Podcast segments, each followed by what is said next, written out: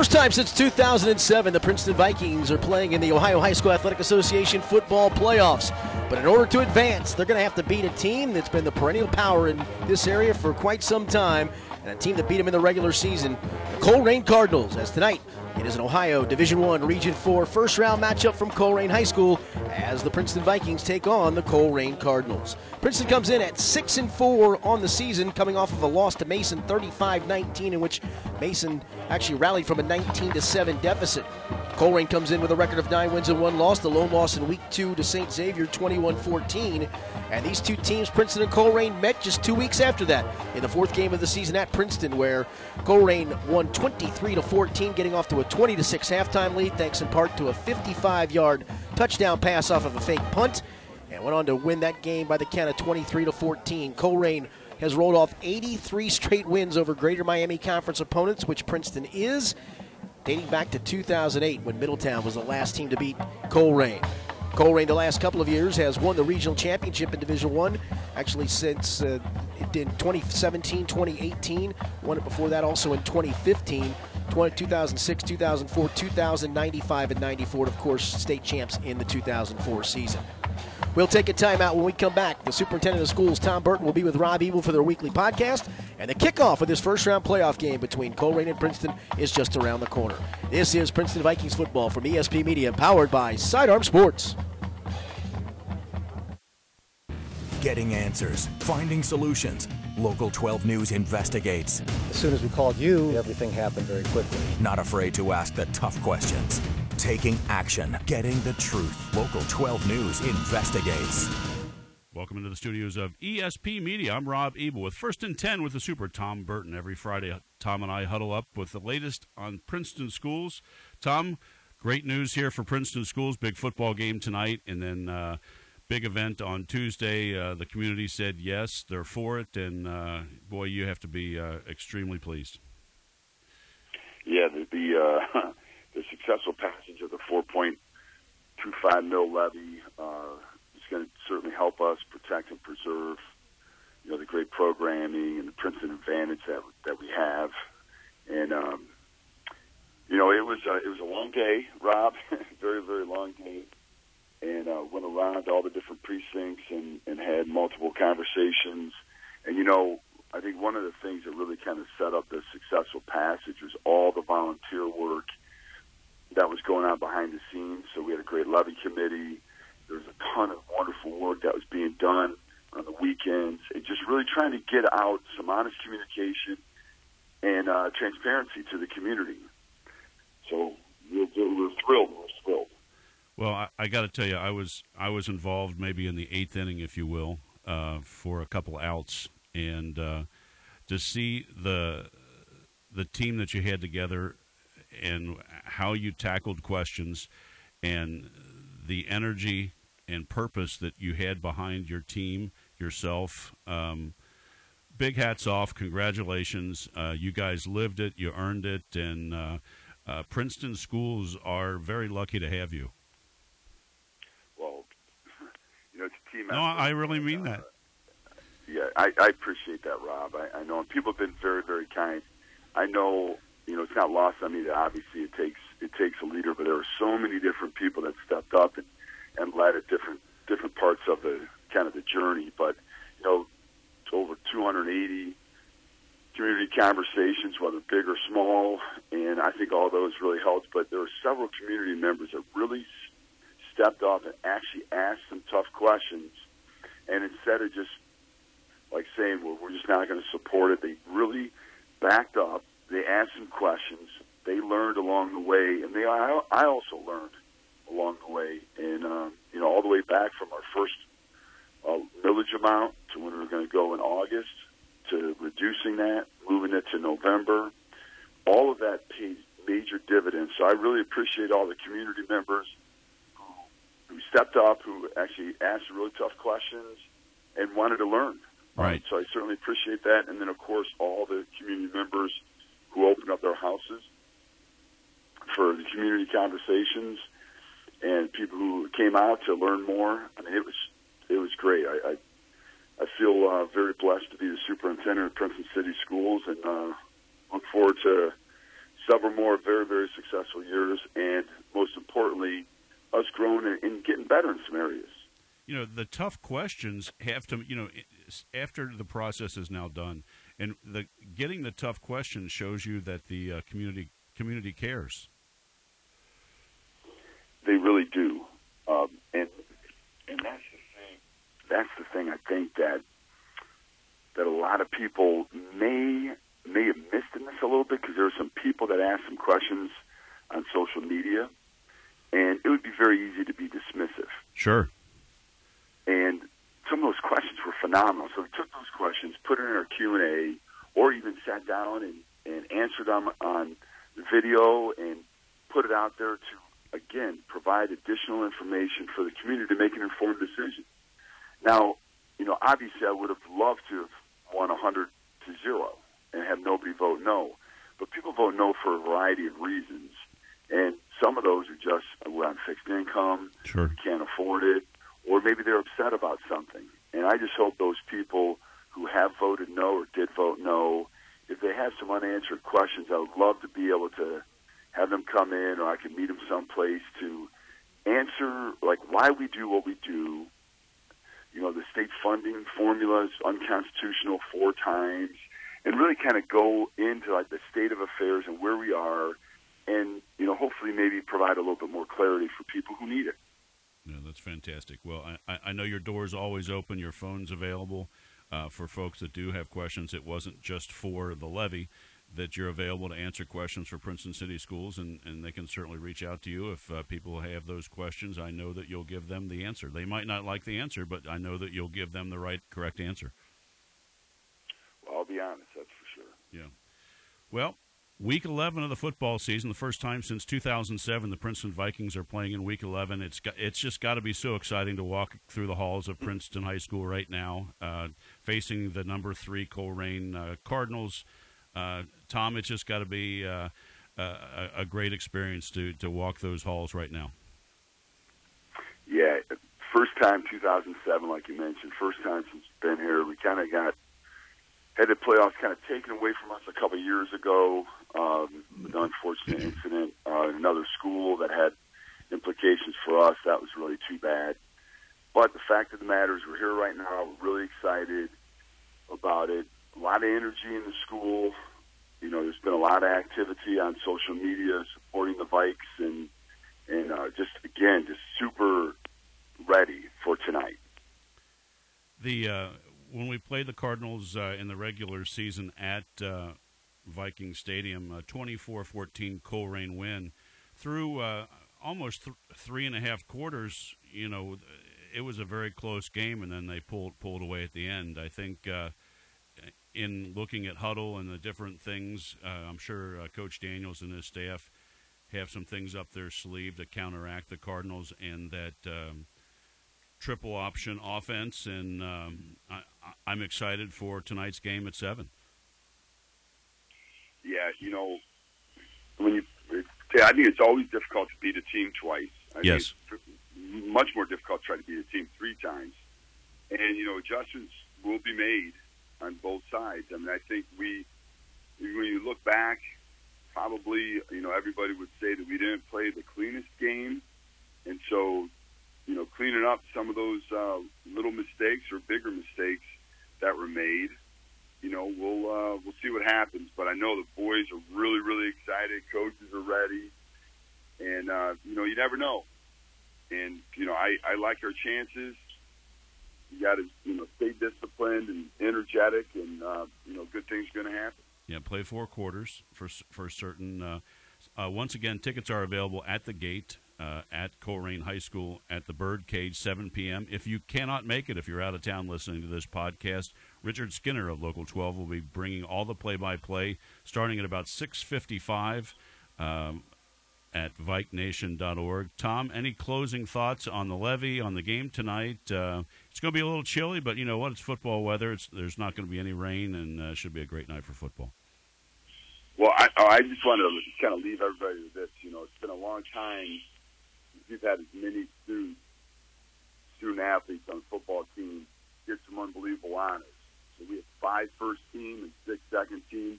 GMC, one of the toughest football conferences in the state. We had 11 Vikings that got recognized, so that's amazing. And we're going to try to pull all that together and get that W. And Rob, you know what I always say then that go Vikes. Tom, as always, uh, hopefully we get to do a show next week for uh, week 12. If not, these have been fantastic. Hopefully, uh, we're able to do some uh, winter broadcasts and get you on uh, before, hopefully, some basketball games. But uh, I always appreciate your time and, and love the talks and your passion about Princeton schools and all the best. And go Vikes tonight. Yeah, thanks, Rob. This is Jerry Snodgrass, Executive Director of the Ohio High School Athletic Association. One of my long-standing goals is to help people understand that high school sports are about so much more than wins and losses. The OHSAA promotes education-based athletics where sports are an extension of the classroom. Our schools all want to win. There's no doubt about it. But at the end of the day, it's all about sportsmanship, leadership, and making certain that academics are a priority. Thank you for your support of high school sports in Ohio.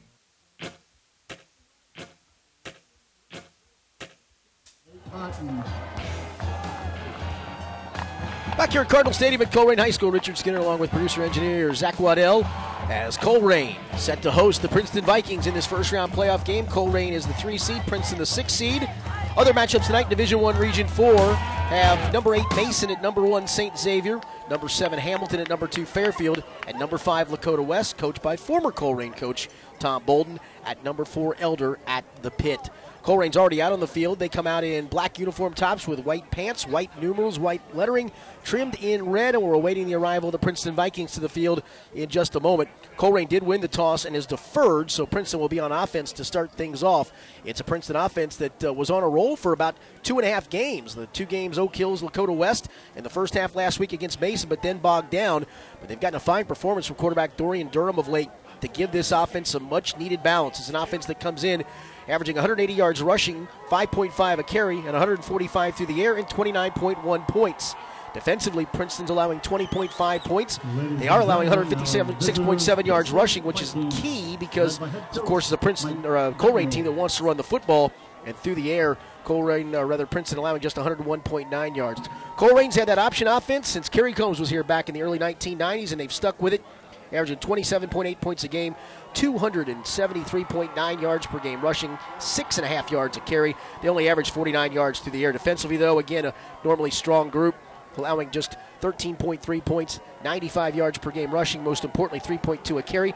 But they can be passed on a little bit, 122.7 yards, and opponents completing 54% of their passes. Princeton's now come on the field across the way. They're in all white uniform tops and bottoms with red numerals trimmed in a little bit of black. The red helmets with the Viking, white Viking insignia on the side. Colerain, by the way, again in those all black tops with the white numerals, white lettering. They got the white helmets with the red Cardinal insignia on the side, and we are about set for Princeton Vikings playoff football, the first time since 2007. Of course, Colerain has a rich history of making the playoffs. This is playoff appearance number 22 all time. They've been to the state semifinals eight times. And of course, 2004 state champions under Kerry Coombs, who's now the special teams coach for the Tennessee Titans. So getting it teed up, it'll be Cameron Ott. Colerain going right to left in this first quarter of play on a very cold night. Not brutally cold, but certainly temperatures in the mid 30s. They'll probably hover there most of the night. That's the good part. Not a lot of wind to speak of. That's the good part. And no precipitation to speak of. That's the best part. Back deep for, for Princeton to the near side, as always. Duo of D'Angelo Foster, who's near side, Leroy Bowers. Far side, Princeton going right to left as you look at whatever listening device you're listening to us on, be it your iPhone, iPad, computer, tablet, computer. And we're about set for playoff football. Cameron right footed kicker, getting set to move on it for Colerain. He likes to pop these kickoffs short and try to run down and cover. That's what he does. He pops it to the near side. Up the field, it will be James Price at the 25. Comes to the 30s, whacked down at the 30 yard line. Might have gotten to the 31. And that's where Princeton will start first and 10, and we assume it'll be Dorian Durham at quarterback. Looking across the way as the Princeton offense huddled around head coach Mike Daniels before they come out. They'll mark him out at the 30 exactly. So first and 10 Princeton from there. They still have not come out to the field. Looks like they'll have the tight end Darian Henry in there, and actually going to go with two tight ends. Tamir Matthews looks like he's going to come out. And it will be Dorian Durham at quarterback for Colerain, to, or rather for Princeton to start this football game. Against that very staunch Colerain defense that is missing a key player in linebacker Michael Bess. So Durham's in the shotgun, has Boyd to his left. They go with double tight end set, so trying to go with the power set. And Durham turned the wrong way to hand it to Boyd, didn't get it. Trying to bounce it outside of the 30, gets to the 32, and he's pushed backwards there. Only a gain of two. He turned to hand it off to Boyd. Well, they shoved him pretty far back after that play was over. He tried to hand it off to Boyd, but he went one way, Boyd went the other. Deshaun Pace, the first one to make the stop, For the Cardinals. and got some help as well Two-yard pickup, second on the tackle from MJ Flowers, who's in there on defense. So give him three. They'll mark it up to the 33. Off the hash mark to the right. So Princeton, just like it did last week, came out with that power set look of two tight ends. They put Burkhalter to the near side, the open side of the field. Rodney Harris to the far side, the tight side of the field. Again, two tight ends in there. Matthews to the left. Here's the snap back. Durham fakes it. Looks to throw. He's going to throw it deep down the left side for Burkhalter. He's well covered. It's just a jump ball, and it's going to be intercepted. Intercepted by Pace at the 45 50.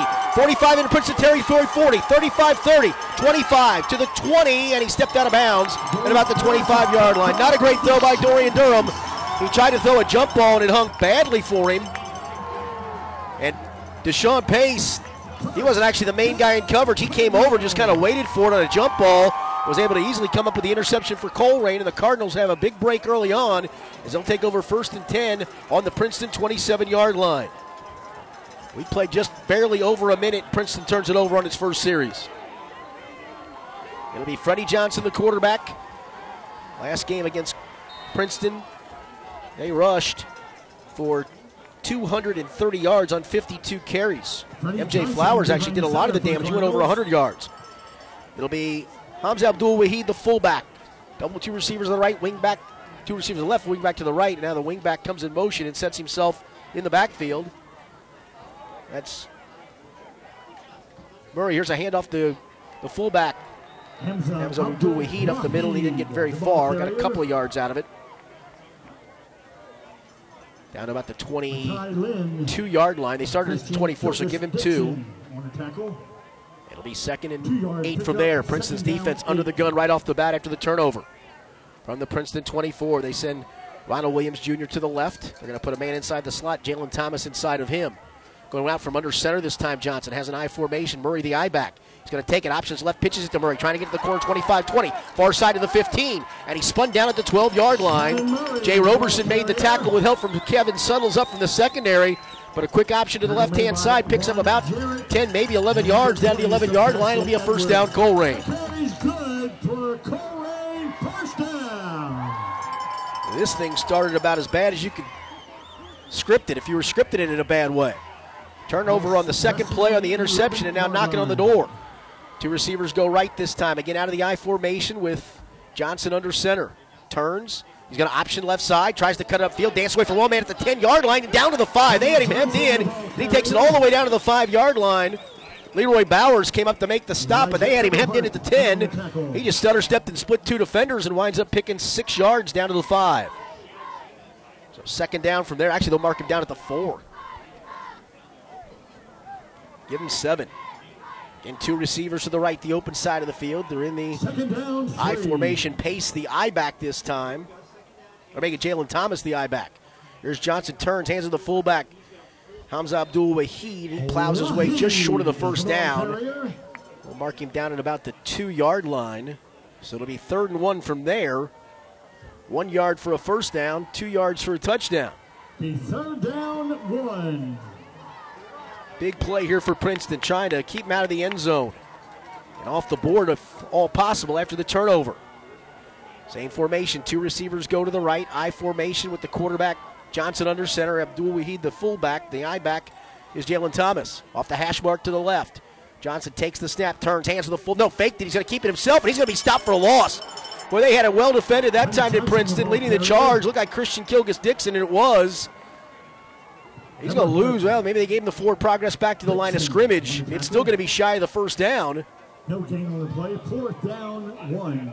So it'll be fourth and a yard. It looks like Are they going to try to get some points on the board? Are they going to go out of the Wildcat because Johnson's coming out of the game, the quarterback. It looks like I think Deshaun Pace is going to be the Wildcat quarterback here. They brought a couple of other bigger guys in. They brought in Donovan Owens, a 225 pound defensive lineman, and it's going to be Pace in the shotgun. So fourth and about a yard, maybe even less. Pace, the Wildcat quarterback, claps his hands, and Princeton looked like it jumped off sides, and it did. Boy, oh boy, this this has happened all season long. Key pre-snap penalties or major penalties. Maybe you get lucky and this goes against Colerain. I don't think it does though. Offsides against Princeton. On fourth and one, that's going to give them enough for a first down. First down, Cardinal. Man, oh man. That has just been kind of a common theme this whole year long. Key pre snap penalties at inopportune times. They had them fourth and one. Instead, it's first and goal from the one. Just under eight minutes to go, opening quarter. Johnson's back in there at quarterback. He's got one running back, Wahid behind him. Everybody else in tight. Wing to the right. Now they shift two men to the left as wing backs to that side. Johnson turns, hands of the fullback off left tackle, and Abdul Wahid goes in for the touchdown. Hamza Abdul Wahid a yard for the touchdown, and Colerain has taken a 6 0 lead. I'd love to see what might have happened on the fourth and one play, but as it was, Princeton jumps off sides, gives him a first down, and the turnover, the interception by Dorian Durham, being picked off by Deshaun Pace, leads to a short field. And on first and goal, Hamza Abdul Wahid goes one yard for the touchdown. It'll be on to attempt the point after Cameron Ott. Snap back is a good one. The hold is a good one as well. The kick by Ott is straight down the middle and true. 7.45 to go opening quarter. Colerain jumps out on top. It's Colerain 7, Princeton nothing. This is Princeton Vikings playoff football from ESP Media, powered by Sidearm Sports. At Robert Half, we know finding the right employees is a job in itself, and it's a job we love. You see, Robert Half isn't just a staffing firm, we're people. People who believe in finding the right people to fit your company's needs. Because employees who are a good fit are more productive, more engaged. Finding a great candidate isn't easy, but at Robert Half, we know it's possible. Robert Half, the experts in accounting, finance, IT, legal, marketing, and administrative staffing. Learn more at roberthalf.com/radio.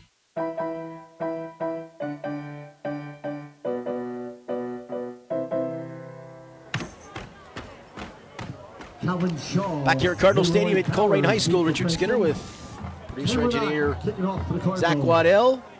Colerain takes advantage of a short field, goes 25 yards in seven plays to score the touchdown. Make it six plays actually to score the touchdown. It'll be Cameron Ott to kick off for the second time. Hit the last kickoff short, and Colerain was able to cover it pretty quickly. A disappointing start. The turnover, the short field, go jumping off sides on fourth and one, and then the touchdown on the very next play. So here's Ott moves on the football again. He's going to pop this one short to the near side. Going to be fielded by D'Angelo Foster, who played the up back at the 20. He's running parallel, trying to get to the outside. Gets it to the corner at the 30. Has some running room 35, 40 far side, 45, and banged out of bounds at the 49 yard line. So they moved D'Angelo Foster to the up back position. He's usually the deep man. But thinking that Colerain would do it again, they put one of their speedier and better kickoff returners in that spot. D'Angelo Foster made him pay going across the field. Returns it 30 yards. Will actually mark it at the 50. First and 10. Princeton trying to answer the Colerain touchdown. And they got great field position to start this drive. Yep, they're going to mark it at the 49 in Princeton territory now. Again, they're going to come out with a two tight end look. Nope, one tight end look. They're going to slot Jamar Matthews and Harris to the right, Burkhalter to the left, the open side. Boyd, the running back, to the left of Durham in the shotgun, looks at a five man front. Now Matthews goes in motion, handed straight ahead to Boyd, and he's going to be tackled for a He broke through the tackle, got across the 50 to the 49 yard line. He was hit initially in the backfield by Dante Corleone, but was able to bounce off of him and get a pretty good gainer of about three yards. For the Cardinals. There's going to be a loss of a yard. yards, second down, seven. Burkhalter again comes to the near side, the left. Slot to the right. Matthews, Jamar Matthews, the slot man. Boyd to the left of Durham in the shotgun. Again, looking at a five man front. It's three down linemen and two linebackers. There's Matthews goes in motion going left. Hand off to Boyd running right. Has running room inside the 45 to the 40 far side. Still on his feet, 35 30, and runs out of bounds at the 25. He might have stepped out of here earlier. That's why he ran out at the 25. But a good gainer off that right side by the big fella, 230 pound Thomas Boyd. Increased him on that right side, and Boyd able to pick up some very substantial yardage. down to the 30s where he stepped out of bounds. So a pickup of 18 yards and a first down. Princeton under seven minutes to go, first quarter. Colerain leading 7 0. Ball spotted on the Colerain 30 yard line. So first down, they'll operate on the hash mark to the left. Same formation. No, actually, they're going to go slot left this time. Matthews, the slot man inside Burkhalter. Harris lined up wide right. Boyd to the left of Durham in the gun. Takes the shotgun snap, hands it to Boyd. He juggles the handoff. Running right across the 30. Far side 25 20. And he's run out of bounds at the 19 yard line for a pickup of 11 yards. So a good gainer for Thomas Boyd as he runs for 11 before he's finally run out of bounds. And that's going to be another first down.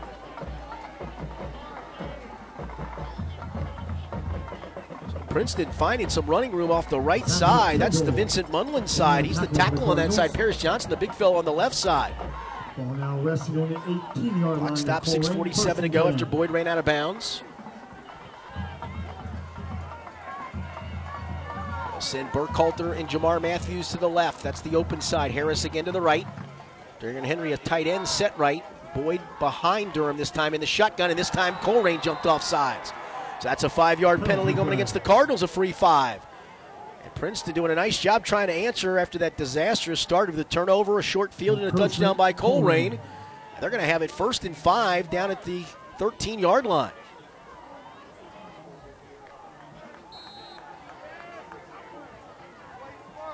Durham ran over to the sideline to talk to Mike Daniels for a moment.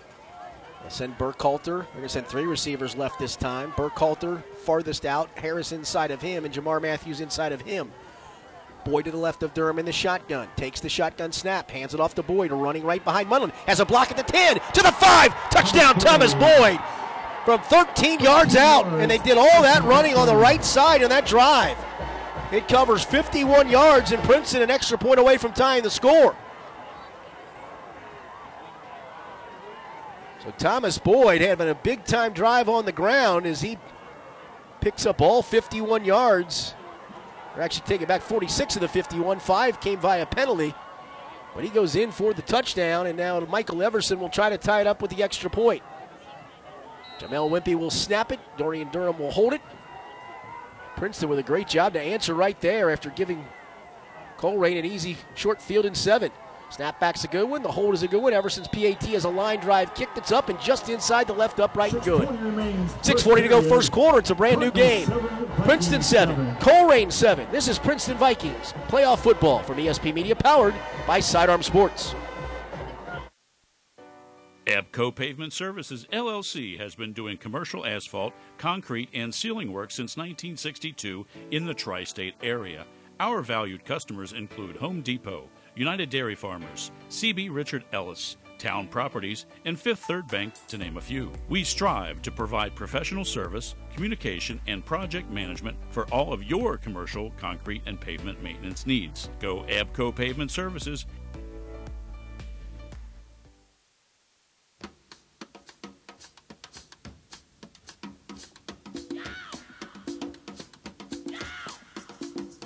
for Colerain. It all started with the D'Angelo Foster kickoff return up to almost the midfield stripe. Shut- Set up Princeton with a great field position, and the Vikings answer the Colerain touchdown with one of their own. As kicking it off, the kickoff specialist Hayden Cobbs. Taking off for the Vikings. Back deep to the near side is Sean Williamson to the far side Deshaun Pace. See if Everson though gives either one of them a chance to return it, or Cobbs rather. He's going to drive one to the far side. It's going to be fielded by an up back at the 25 or the 15 yard line. Running near side across the 20, running parallel is Beavers. He gets a block and runs out of bounds at the 30. He's banged out of bounds hard by Jaheim Thomas, and they're going to get him for a late hit. Kenny Willis on the kickoff return. The trend continues. Now a penalty play. Now, he was a good two or three yards out of bounds. That was actually Kenny Willis who returned it, sophomore. And Willis was a good two or three yards out of bounds when Jaheim Thomas hit him late for no reason. So you've had a key pre-snap penalty, which has been happening all year long, and now you've had a key personal foul, which has been happening all season long. That was a great job returning covering the kickoff. I mean, he had to run. He was running parallel. And they'll start now instead of the 33. They'll start at about the 48-yard line if that's where it's marked off from. Gene Thomas, a great player. He's made a lot of great plays. That was not one of them. Again, it's good to be aggressive. It's good to be physical, but I mean, you got to know your, where you are on the field. I mean, he was a good. He was well out of bounds. Well, they'll mark it only to the 46-yard line, so they marked it from the 31. Still a 15-yard penalty mark off, so it'll be a first down for Colerain from their own 46. Slot to the left. They'll go out of the eye with Johnson back under center. Thomas the eye back.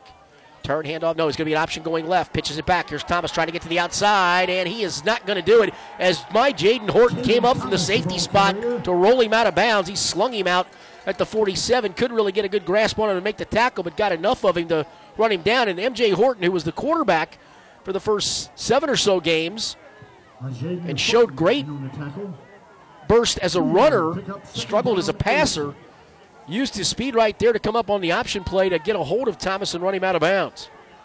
So make it a gain of two. And two receivers come to the right in a slot off the hash mark to the left. I formation behind Johnson, who's under center. Turns. He wants to throw a pass. The left hander does so. Caught by Pace at the 48 to the 50. Stiff arms a man at the 45 and runs out of bounds down around the 40 yard line. Sean Pace, 6'3, 210 pounds. That's a big guy trying to bring down. He's a terrific defender. We were going to see him as a Wildcat quarterback on the offsides play. And an easy completion for Freddie Johnson, who just threw it out to him, who was in the slot on just kind of a swing pass. And then he uses his running ability to get it down to the Princeton 41. Pace goes out wide left with Isaiah Myers outside of him, again in the I formation. Abdul Wahid, the fullback. Thomas, the I back. Johnson turns. He's going to hand it to the fullback, and not much there. Jaheim Thomas was able to wrap up Abdul Wahid after a very short gain. Also, Christian Kilgus Dixon was there to meet him, and one other player who was at Jay Roberson, I believe, and it was. Nice job by Thomas, especially. He did a good job thumping himself on the chest. So he did a good job to make the stop, give him a short gain of a yard down to the 40. Second down, nine. Second and nine, Colerain. Tie score 7 7 first quarter. Colerain had a short field thanks to an interception by Deshaun Pace and a good return to the 26. And then Colerain, Brother Princeton answering on a 51 yard drive when the last time they just had it. Play clock's down to eight. Colerain's still in the huddle. They're going to probably have to take a timeout here, and that's exactly what they're going to do. We'll take a timeout with them. Clock stop with 5.06 to go in the first quarter. It's Colerain 7, Princeton 7. This is Princeton Vikings playoff football from ESP Media, powered by Sidearm Sports.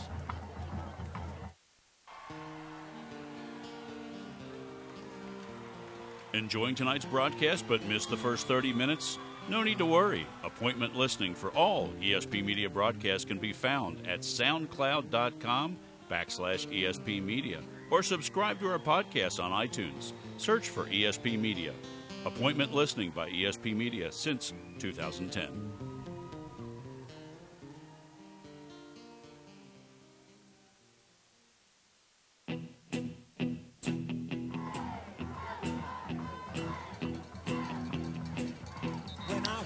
Back here at Cardinal Stadium at Colerain High School, opening quarter, a little over midway through it. Princeton 7, Colerain 7. Colerain has it second and nine from the Princeton 40. They'll go two receivers left, wing back left, one receiver right. Abdul Wahid, the lone running back. And they send the wing back left in motion going right. Abdul Wahid firing. Johnson fumbles the football. It's loose. And let's see. I think Colerain was able to recover it. One of the offensive linemen fell on it. That is a huge recovery. Is there to recover it for Colerain was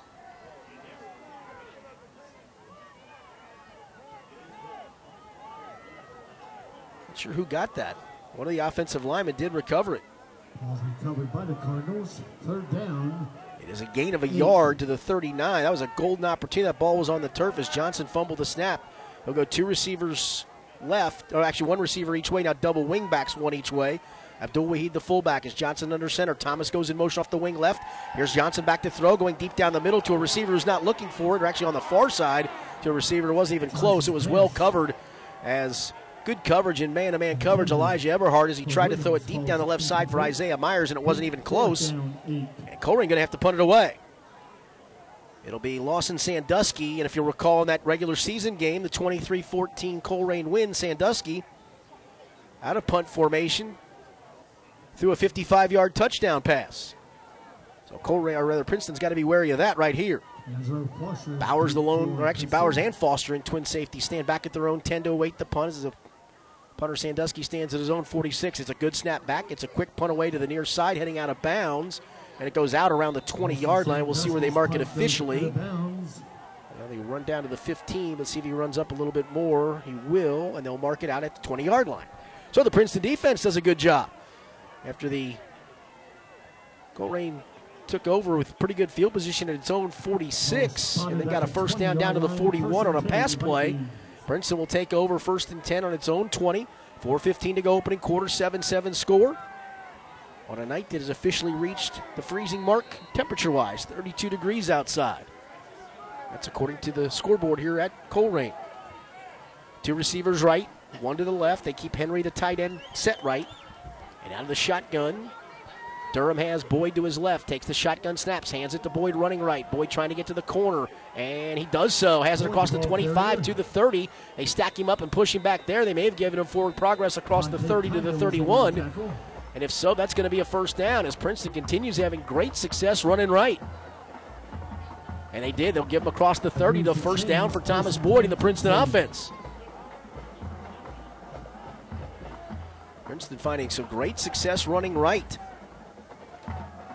Pulling a guard, it looks like, but that's Vincent Munlin, the right tackle on that side, 6'5, 235. Off the hash mark to the right, though, this time. Slot to the right, the close side. One receiver, Burkhalter left. Boyd to the left of Durham, who's in the gun, looking at a five man front. Three down, two up. In motion coming left is Foster. They're going to hand it to Boyd, running right again. Has some running room across the 30 to the 35. Lowers his shoulder across the 40, and he's run out of bounds at the 42 yard line. Thomas Boyd again around the right side and again gashing for big yardage. That's a gain of 10 up to the 41, and that's going to be another Princeton first down. They have keep going back to the same well, and the same well's been kind to them. They'll actually mark it at the 42, so make it an 11 yard pickup. And that play was into the short side of the field, the boundary side. He still was able to get the corner and still able to chunk out a first down. Thomas Boyd having a big first quarter. Still 3.33 to go in it. First and 10, Princeton from its own 42, again on the hash mark to the right. They will send three receivers left. Nobody goes wide. Actually, no, three receivers left, one to the right. No tight end this time.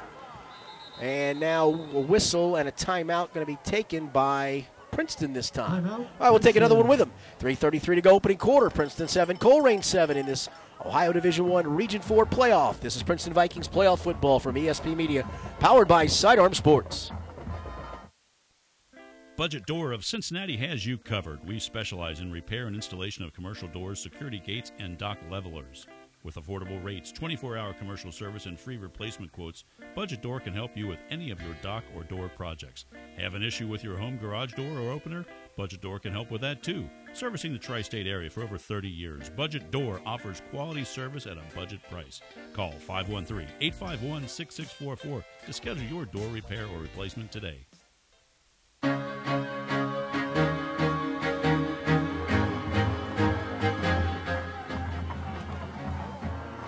Each team's now used the timeout here in this first quarter that still has 3.33 to go in it.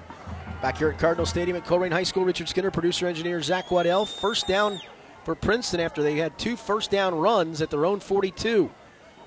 Two receivers each way. Durham going to hand it to Boyd, running right, trying to get outside, and this time they're going to gang tackle him and stop him. Went to the well maybe one time too many, but hard to blame him.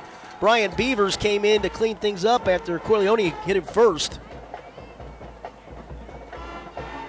They'll lose maybe a yard back to the 41. Is there a flag, too?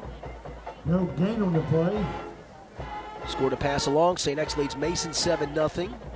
Elder 14, Lakota West nothing. LaSalle up big on Little Miami, 28 0 first quarter. Wow, and Fairfield on Hamilton, 9 to 6. Thanks to Zach for those scores. It's going to be a personal foul against Face mask, face mask against Colerain. So a break for, for Princeton there.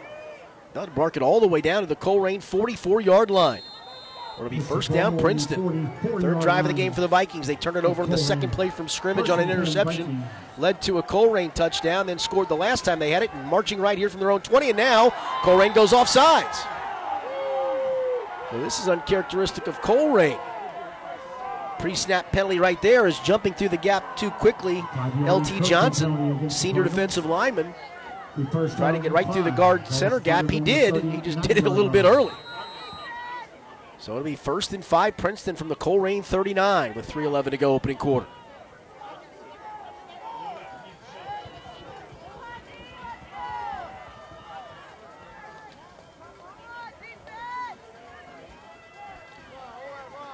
James, or actually, uh, actually Irie Turner in there at the moment. Ari Turner, he gets to the right side. He's got running room 40, 35, 30. Cuts it to 25. Cuts back at the 20 to the 15, 10, 5. Touchdown. First time he touched it tonight. The speedster.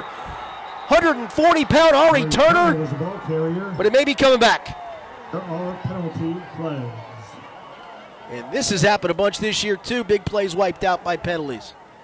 Its penalty marker sits at the 33, holding the call against Princeton. So it wipes out an Ari Turner 39 yard touchdown.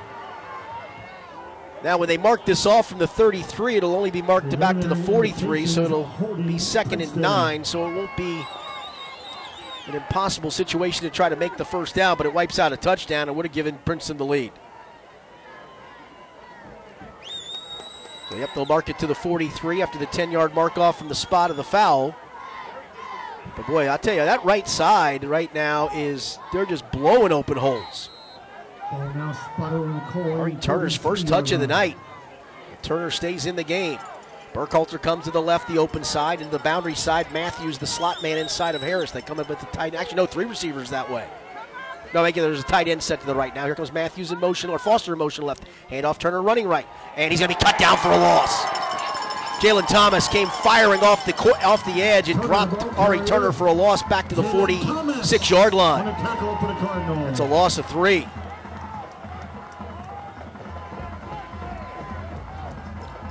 Actually, that run before gave Princeton a first down, so that was a first down play. Also, two of the plays. This will be a second down play upcoming. Second and 12 from the 46.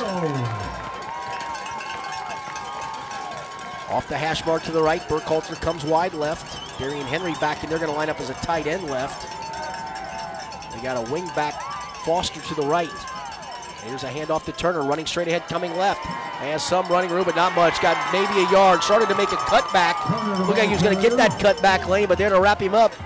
Rothwell Mel Martineer was able to wrap him up and drop him after a gain. They'll mark it at the 44. He got a generous spot there. They gave him an extra yard on the spot. He was really wrapped up at the 45.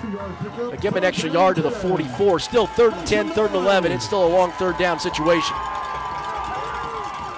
You can hear the Colerain crowd trying to get their team back involved. 7 7 score, minute and a half to go, first quarter. Third and 10 Princeton on the Colerain 44. Slot to the right, one receiver left, one running back in the backfield. Colerain looks like it wants to blitz. It just has three down linemen before the linebackers right behind them. Look like they were all going to come. There's the snap back and now a whistle, and we get another timeout for Princeton. We do because the Vikings were having a hard time as they could see the blitz was coming. They might have been backing out of it, but looked like all the world like they were going to come. So we'll keep it here with a minute 15 to go in the opening quarter. That's the second timeout now that Princeton's taken in the half, so they're just down to one. Colerain's down to two. They've taken one in this quarter. To recap, on the second play from scrimmage, Dorian Durham threw a pass up for grabs to Sterling Burkhalter that was easily intercepted by Deshaun Pace. He made a great return down to the Princeton 26 yard line. Princeton did get it to a fourth and one at the two, but then the Vikings jumped off sides on the very next play. On first and goal, Hamza Abdul Wahid crashed in a yard for a touchdown, but Princeton answered with a 51 yard drive. Was capped off by a Thomas Boyd touchdown. And now third and 10 after Princeton forced the punt on the last series. Third and 10 Vikings at the 44. Trip set to actually four receivers right, one left. Durham out of an empty backfield, drops to throw it. He's being flushed, rolls left. He's going to throw it over the middle, and it's through the hands of a diving attempt by Jamar Matthews down around the 30 yard line. That would have been a really difficult catch as Durham threw it very low. And Foster couldn't quite get his hands underneath it. Now the Vikings will punt it away with a minute eight to go in the quarter. It'll be. Tamir Matthews to punt it. Jamel Wimpy to snap it. Who goes deep. I'm guessing it'll be Pace who will drop back, and it will be. So Deshaun Pace will go back in single safety here. Chance to maybe pin him back if Matthews can get a decent punt off. Doesn't have to be a great punt, just a decent one. Pace stands at the 20.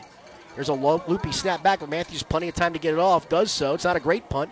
Pace is going to let it bounce. He's going to catch it back at the 10 yard line. Escapes one man. Dances out to the right sideline. Now he's going to try to dance back to the left. And he's going to get his way across the 20 to the 21 yard line before he's finally snowed under there.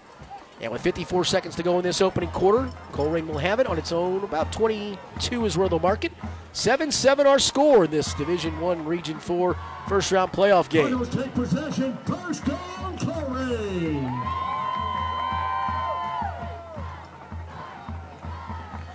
maybe the Princeton defense can come up with another stand right here, force a punt, get some good field position again. They got one first down on the last drive, did Colerain, but then Princeton forced the punt. Pace goes wide left. Myers goes wide right. They're in the I formation. Actually, they're going to be, yeah, the offset I, but out of the shotgun this time is Johnson. Now Wahid resets to his right. He's the fullback. Takes the snap. Going to hand it off to the tailback. Running through Thomas. Gets across the 25 to the 26 as he's wrapped up by Bowers. and then pushed backwards. Kevin Suttle's also there to help out. Give a gain four to the 26. Make it five to the 27 now when they put the football down.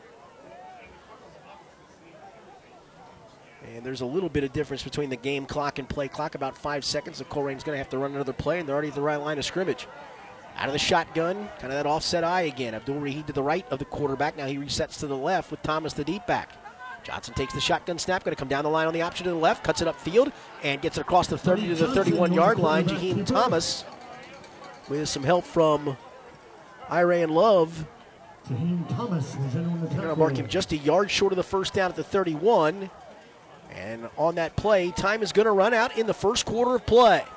Princeton took a punch right off the get-go, but the Vikings responded. And through one quarter of play of this Division One Region 4 first-round playoff game, it's Princeton 7, Colerain 7. This is Princeton Vikings football from ESP Media, and it's powered by Sidearm Sports. Creating beautiful smiles every day. That is what we do at Casanelli, Shanker, and Baker Orthodontics. These board certified orthodontists treat both children and adults and use traditional braces, clear ceramic brackets, and Invisalign to meet their individual patient needs. With offices conveniently located in Westchester and Blue Ash, they provide flexible payment options, convenient hours, and high quality care. For a free new patient exam, contact Casanelli, Shanker, and Baker Orthodontics at 513 777 7060.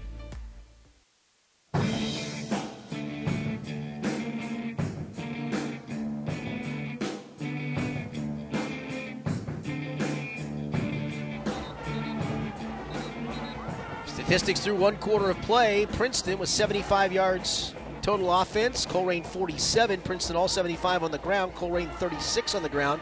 Princeton six first downs to three for Colerain. Thomas Boyd had 67 yards rushing on seven carries in that first quarter. As we start quarter number two, it'll be third and one Colerain from its own 31. Here's the direct snap back and running straight ahead, I believe was Pace, and I don't know if he got there. It'll be really close. Princeton saying they stopped him. Thomas. Of course, Colerain saying they got it, and the official hasn't signaled yet. Now he signals first down for Colerain. Looked like he got it before he got pushed backwards. Pace was in there as the Wildcat quarterback, took the shotgun snap, and he just ran it straight ahead. He's powerful. As I mentioned, he's a big fella, 210. Freddie Johnson, the quarterback, is just 170 pounds, and Pace going to stay in there in the Wildcat. They're going to go with everybody tight, nobody wide. Thomas on a wing, sort of, to the right. Got two protectors, almost an inverted wishbone. Here's a handoff to Thomas, trying to swing it wide right. Jay Roberson stayed home and did a great job, and he'll tackle him after a very short gain, about the two to the 34. Roberson was the corner on that side and did not bite inside as they came on the jet sweep coming right. Doing a tackle for Vikings. Give him a gain of a yard to the 34. Now Johnson and the rest of the regular offensive package comes back in for Colerain on second and nine. Colerain has won 83 straight games against Greater Miami Conference foes. Of course, Princeton and Colerain in the same conference. Last loss back in 2008. We'll roll through some scores here in a second after this play. Mason, by the way, up on X though, 13 to 7. Here's a handoff to the fullback Abdul Wahid. He's got some running room still on his feet. They still haven't got him to the ground as he crosses the 40 to the 43 and very near a first down. Elder still up 14 to nothing. Little Miami and LaSalle. Boy, LaSalle, what a first quarter. 35 nothing. And Fairfield still up on Hamilton 9 6. LaSalle was ready for the playoffs. Looks like it. Only on pace to score 140. Spotted on the 43 yard line. So that is a first down after the run by the fullback, Hamza Abdul Wahid, just on a straight handoff off the option. It's first down for Colerain at the 43. Two receivers, actually, no, one receiver each way, double wings each way. Now wing back comes in motion going right. There's a handoff going back to the right to the left wing back. That's Thomas. Almost fumbled it.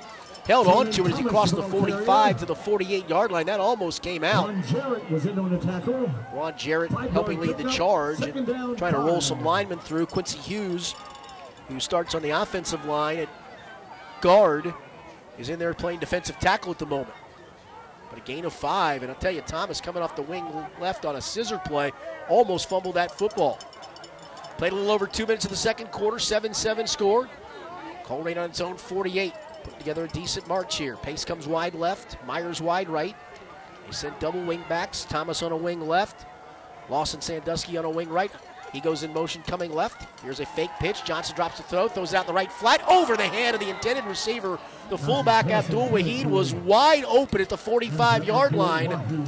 But Freddie Johnson, a left hander, was rolling right and just sailed it over his head, incomplete. Make it third and five.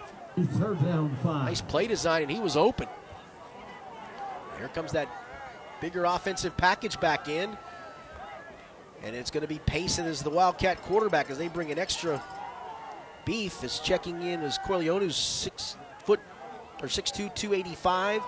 Donovan Owen, 6'2, 225. They'll come in as kind of personal protector blockers. Kind of the inverted wishbone with Pace, the deep man. In the shotgun, sets Thomas down to his left. They went in motion or started too early. That's a false start against, or no, they're going to call offsides. Offsides against Princeton.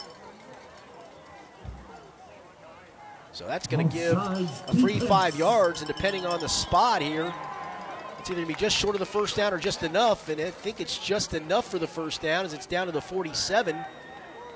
It should be enough for the first down, and it is. Boy, Prince has given them two first downs off of two pre snap penalties.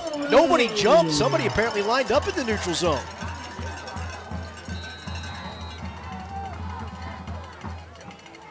So Pace is going to stay in there as the Wildcat and they'll stay with the bigger formation. Thomas, the lone really other skill position guys, kind of offset on a wing left. He'll go in motion now, going back right. Here's Pace takes the snap, just runs straight ahead. Power football inside the 45.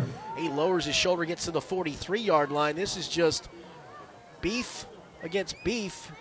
Let the 215 pound pace just come downhill. And he gains four on first down. Four yard pickup on the play, second down, six. Down to the 43 yard line. I mean, this is literally old school single wing football right here. Nothing fancy. 7 7, under nine minutes to go in the first half. They stay with the same personnel group. Thomas going to come over on a wing left. Pace in the Wildcat as, a, as the quarterback, actually in the shotgun. Now Thomas goes in motion right, takes the direct snap, running off right guard, and not much there as he gets it down near the 40. We'll mark him just short. As Iron Love, one of the guys who got it, Pace just lost his helmet. He's going to have to come out. Joshua Younger, the big guy, 300 pounder at the bottom of that pile. So Pace does come out. And they'll put their smaller formation in, or the smaller personnel group in. As here comes Abdul Wahid, Sandusky, and Myers.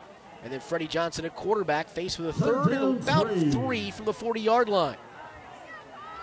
Myers comes wide left. Sandusky going to come out that way in a slot. Johnson's going to go from under center with an I formation behind him, looking at a five man front.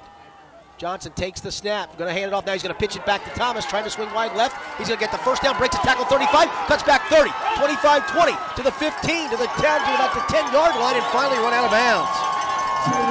They ran the option coming left, and a perfect pitch by Freddie Johnson to the trailback, Jalen Thomas. And they'll roll him all the way down to the 10 yard line where it'll be first down and goal.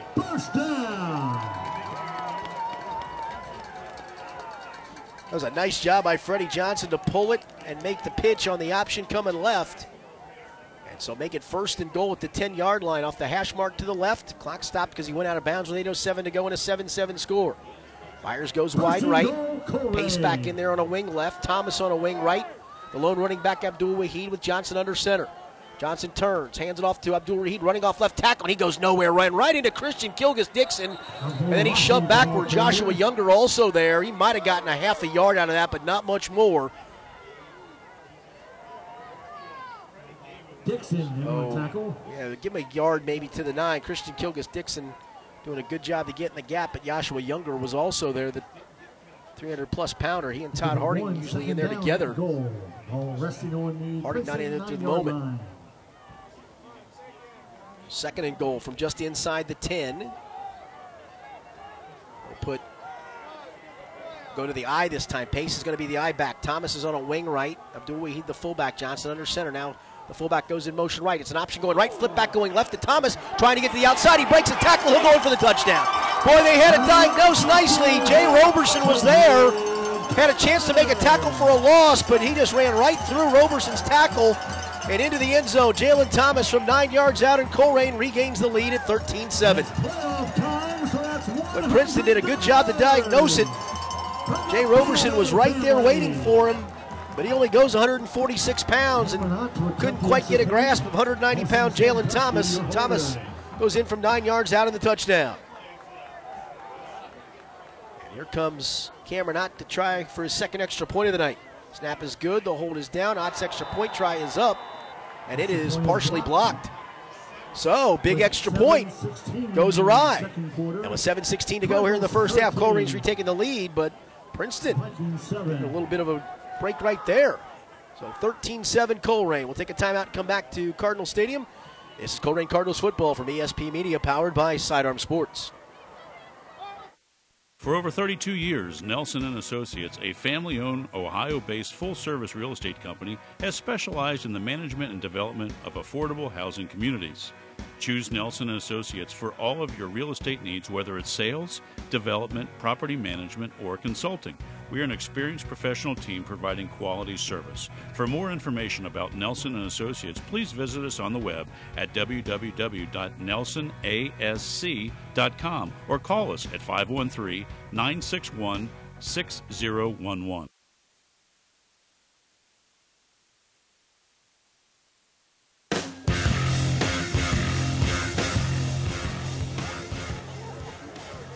Back here at Cardinal Stadium, Richard Skinner along with our producer engineer Zach Waddell.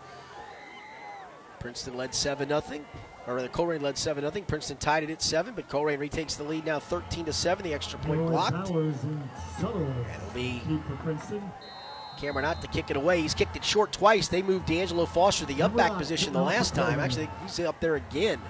See if Ott tries to drive this one deeper this time. Right footed kicker moves on the football. He's going to punch one deep. It's going to be still fielded, though, by Foster back up at the 10. Runs across the 15, cuts back left to 20, 25 far side 30, 35 to the 40. Not runs him out of bounds at the 40 yard line. Then a late hit over there, I thought. Foster He got hit out of bounds. I just kind of nudged him out, and then it looked like somebody else came in late to knock him down, but no penalty flag. I didn't see one at least. And for the time being, it'll be good field position at the 44 yard line. From the Princeton 44 yard line. Score update. Mason leading St. X 7 or 13-7. Elder 21 nothing over Lakota West. And how about Hamilton? Second quarter leads Fairfield 13 to 9. So first down from the 43 for Princeton. One receiver to the right, the open side, two to the left. Out of the shotgun, Boyd to the right of Durham, the quarterback. Durham takes the shotgun snap, hands it to Boyd running left this time. Gets across the 45, powers his way to about the 47, and then they stack him up and push him back. And whistle finally sounds, but not before Thomas Boyd picks up four yards on first down. Decent enough gainer. It's be a nice drive to kind of milk some clock and score late. Second down, six. Down to about 6.40 to go. Princeton, by the time it snaps it again, it'll be about 6.10 to go here in the first half. Down 13-7 on their own 47. Burkhalter doesn't even join the huddle. He stays wide left. Harris comes wide right now. Burkhalter going to come out to the right. They're going to go trip set to the right. Burkhalter in between Matthews and Harris. Boyd to the right of Durham, who's in the shotgun. Takes the shotgun snap, hands it to Boyd running left. Picks his way up to about the 48, not much more than that. Jalen Thomas, who just scored the touchdown, was at the bottom of that pile. Also there to help out on the stop for Colerain was Xander Kendall, junior linebacker. It's only a gain of a yard. It'll be third and five for Princeton now. Big conversion here. Just under six minutes to go in the half. Need to punt it right back after Colerain just scored a touchdown. And you can hear the crowd. That's the Princeton crowd, or the Colerain crowd, excuse me, trying to exhort their defense. Two receivers left, the close side of the field, the open side to the right. Rodney Harris comes out that way. Durham in the shotgun looks at just a three man front. They walk a fourth up. He drops the throw. Blitz comes, sets his feet, goes out to the right, and it's going to be incomplete. Boy, Rodney Harris didn't do a very good job to come back and fight for that football. As there to break up the pass was Kenny Willis. Really, Harris needed to come back and fight for that a little bit more. Instead, it goes incomplete. It'll be fourth down. And a Princeton player, a lineman, that's Vincent Munlin, comes up hobbling. He's walking off under his own power, but he is hobbling. So Princeton will have to punt it away. Tamir Matthews stands back at his own 33 to punt it. Sean Pace back at his own 25 to get it. Here's the punt. It's a very low line drive punt that's going to bounce inside the 25, inside the 20. Hits a Princeton player. Kevin Suttles at the 17 yard line. And there is a penalty flag on the play. They have too many on the field. Princeton snapped that awfully quickly. I think they're going to have too many men on the field maybe against Colerain here. Yeah, Princeton got to the line very quickly and snapped it. I think you're going to get too many men on the field against Colerain. If it is, it's going to be a first down or at least close to it for Princeton.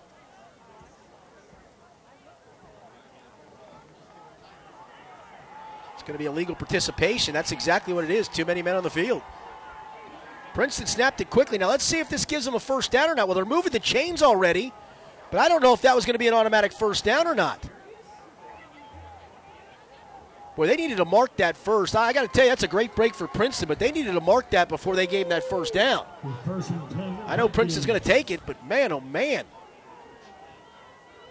It looked like he needed about five and a half yards for the first down, but they didn't even bother. They just gave him the automatic. It's worked out both ways, but works out great in Princeton's favor. So, see if Princeton can cash in on this opportunity. They got it first down at the Colerain 47 now. Off the hash mark to the left, they got Harris to the open side to the right, slot to the left, Matthews and Burkhalter. Durham in the shotgun, takes the snap, fakes it, drops to throw, sets his feet, going to throw it deep down the left side, deep down the seam. It's going to be tipped and intercepted by Pace, and he's tackled immediately back at the seven yard line. They threw it up for Burkhalter. Two receivers were down there. It went off Burkhalter's arms, and Pace gets his second interception off the ricochet, and then he went tumbling over D'Angelo Foster after he caught it. It'll be back at the seven yard line. So jump balls can work. They're not going to work against this group. Burkhalter is a big guy, and he's made some great big time catches this year, but you're going against some guys back there that can play that. So Princeton got a break on the penalty for too many men on the field against Colerain, and then give it right back with the second turnover of the night, the second interception by Durham, and the second time that it's been Pace who's been the interceptor. They will start back at their own eight, will Colerain here. Johnson's in the shotgun. He's got, and now he's going to walk up under center. Has a wing to the left. Turns, going to hand it to the fullback, Abdul Wahid. Walk goes up the middle, doesn't get very far, wedges it out to maybe the 10 yard line. Jaheim Thomas, Joshua Younger get up from the bottom of the pile. As we approach five minutes to go here in this first half of play with Colerain on top of Princeton 13 7. So where you need the three and out, force the punt and get another short field out of this. For Colerain, I'm guessing they just want to get a couple first downs and maybe get this to halftime. Spread it out a little bit here. Three receivers come left, two to the right, empty backfield. Actually, double wingbacks now. Now here's a hand of the wingback coming around from the left hand side. That's Abdul Wahid, who lined up as a wingback. Has running room across the 15 and got to the 16 before Juan Jarrett came up to stop him. That he was going to be a big gainer. They lined up Abdul Wahid, who's been the fullback tonight on a wing right. They're going to give him forward progress to the 18 yard line. He didn't get that far. Man, oh man, that's a terrible spot. He was barely to the 16. Now the market at the 17. Third and a long yard. Double wings, one each way. Abdul Wahid now back to their fullback. Now Pace goes in motion right, stops, and he's going to come back and line up to the left, and Princeton jumped off sides again. That's incredible. Third time tonight, Princeton's going to give him a first down by jumping off sides. Once on a fourth down, and twice on third downs. That's just not being very disciplined up front. First down at the 22 yard line. Keep you updated on some scores. LaSalle up 42 0. Mason's increased its lead over X to 20 to 7. Still 13 9 Hamilton and still 21 0 Elder. Thanks to Zach Waddell for keeping us updated on those scores. First down from the 22 from under center Johnson. Now Pace goes in motion right, handed off to no, he's going to fake it, keep it, no trail back, comes across the 25, got to the 28, maybe the 29. As Jaheim Thomas able to get him. Actually, give him the 30, so a good gain for Freddie Johnson, the quarterback. No trail back that time. He just faked it to the fullback and came left with no trail back. Pace had gone in motion going right, so sending all the eye candy the other way, and Johnson came back off the fake the exact opposite. Down to 324 clock rolling first half. Colerain from its own 30 in no hurry. Receiver left and right. Wing back left and right. Abdul Wahid, the lone running back. Six man front for Princeton here. Going to turn, pitch it to pace, running right off the wing, across the 30, 35 to the 40. He runs through a tackle up to the 47 yard line. Kevin Suttle's got a fistful of jersey, was finally able to drag down Deshaun Pace, but not before he got all the way up to the 49. And now it's go time for the Colerain offense. They started this drive back on their own eight, they're already out to the 48. Clock stopped momentarily to move the chains. Now rolling again under three minutes. Colerain does have two timeouts left in the half. Pace on a wing left, Thomas on a wing right. Receivers each way as well. Now they're going to go double slots. And out of the shotgun, Johnson has Abdul Wahid behind him. Claps his hands, takes the snap, option left, keeps the football, crossed the 50 and didn't get much further, maybe the 49. Kevin Suttles banged him down there. Christian Kilgus Dixon helped out. Short gain of about three to the Princeton 49 with two and a half to go, and they're going quickly now to the line of scrimmage. Trip set to the left this time. One receiver right, and Abdul Wahid will be the lone running back. Johnson's going to walk up under center. Looks at a five man front. Takes the snap, going to throw it out to the left on a swing pass to Thomas. Has the catch 50, 45 near side 40, and he's dragged down at the 38 yard line. Kevin Suttles tackled him. And another quick, just a quick swing pass, and just got blocked up. Princeton having a hard time stopping that little swing out to the kind of the bubble screen out to the receiver. That's a first down to the Princeton 37. They go with double slots as the clock continues to roll. It's going to be under two minutes by the time they snap it, but plenty of time considering the field position. Now Pace goes in motion going right. Three receivers now that way. Johnson drops the snap. He's in some trouble. He's decked back at the 45. Jaheim Thomas came unblocked. Johnson dropped the snap, fumbled it around a little bit. By the time he scooped it up, Jaheim Thomas was in there to get him. It'll mark it at the 44, making a loss of seven.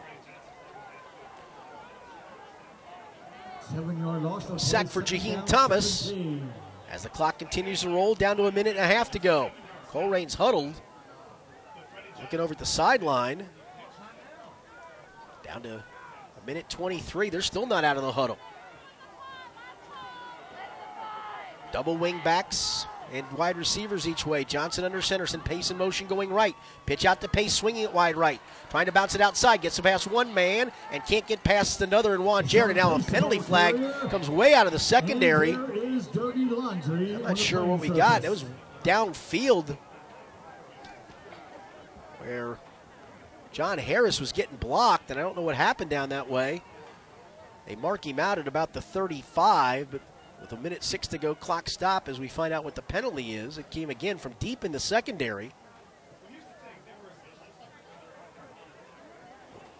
Looks like they're facing walking off for Colerain here. It's going to be oh, holding against Colerain, so no, never mind. So that hole was way downfield. That flag is down at the 31 yard line, and that play was snapped at the 44. So again, it'll be marked from the infraction, which apparently was the 37, so they'll back it up to the 47. And now I'm actually back, backing up to the 48, so the infraction was from the 38. Second down, 22. So they marked that from the 38. I guess the official couldn't throw the flag as far as he would have liked because it was thrown at the 31 yard line. Clock restarts. We're going to be under a minute by the time Colerain snaps it here. They're going to have a second and 19, or second and 21 from the 48. Here's Johnson. Hands it off on a jet sweep. Coming left. Thomas breaks through one tackle. Can't break through the second. As Darian Henry wrapped him up and slung him down right at the line of scrimmage. Now Colerain, I think, maybe just content to get this to halftime. They're going to have to run another play. There's about a six-second differential play clock and game clock. It's going to be third and 21 at the 48, down to 30 seconds. And they're just going to wind this down, run one more snap, and call it a half, or maybe even take a timeout and throw one down the field. Down to 20 seconds. Nine second differential. Still in the huddle. Colerain's going to take a timeout here, you would assume. Down to two, down to one, and now a timeout for Colerain with nine seconds on the clock left in the first half. Colerain 13, Princeton 7.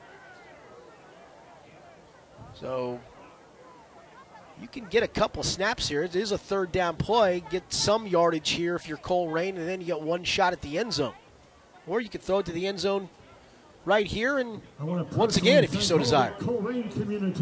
So some options open. For doing the right thing for our See if Princeton can survive the last nine seconds of this half and keep it within a one possession game.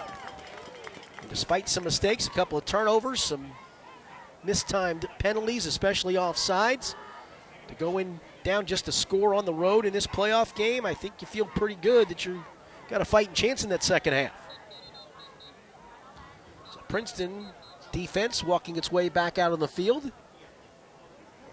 Colerain's trots back out there themselves. Princeton has one timeout left. Colerain has one as well. And Johnson's going to go from the gun at the moment. He's got three receivers left. That's the closed side of the field. That's the boundary side. One receiver wide right. And looks like that receiver's got single coverage out that way.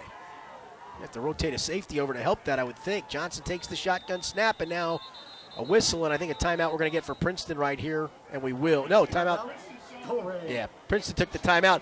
Tell you the problem was they only had one one defensive back on the receiver on that far side, and they were wanting, I think, Juan Jarrett to rotate over to help.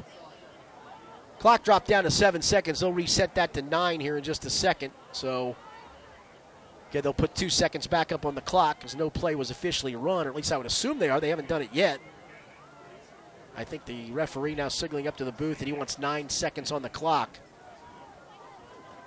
I don't think they see it yet.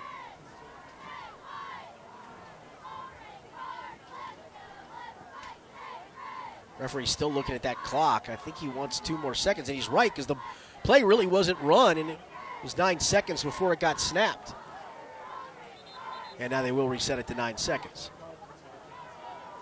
And I think the Princeton coaches were wise to take that time out because they wanted some safety help on that side. They had one receiver way out wide, almost by the numbers on the open side of the field. There was only one corner over there. And that's where Pace is going right now by himself. He's lined up wide right.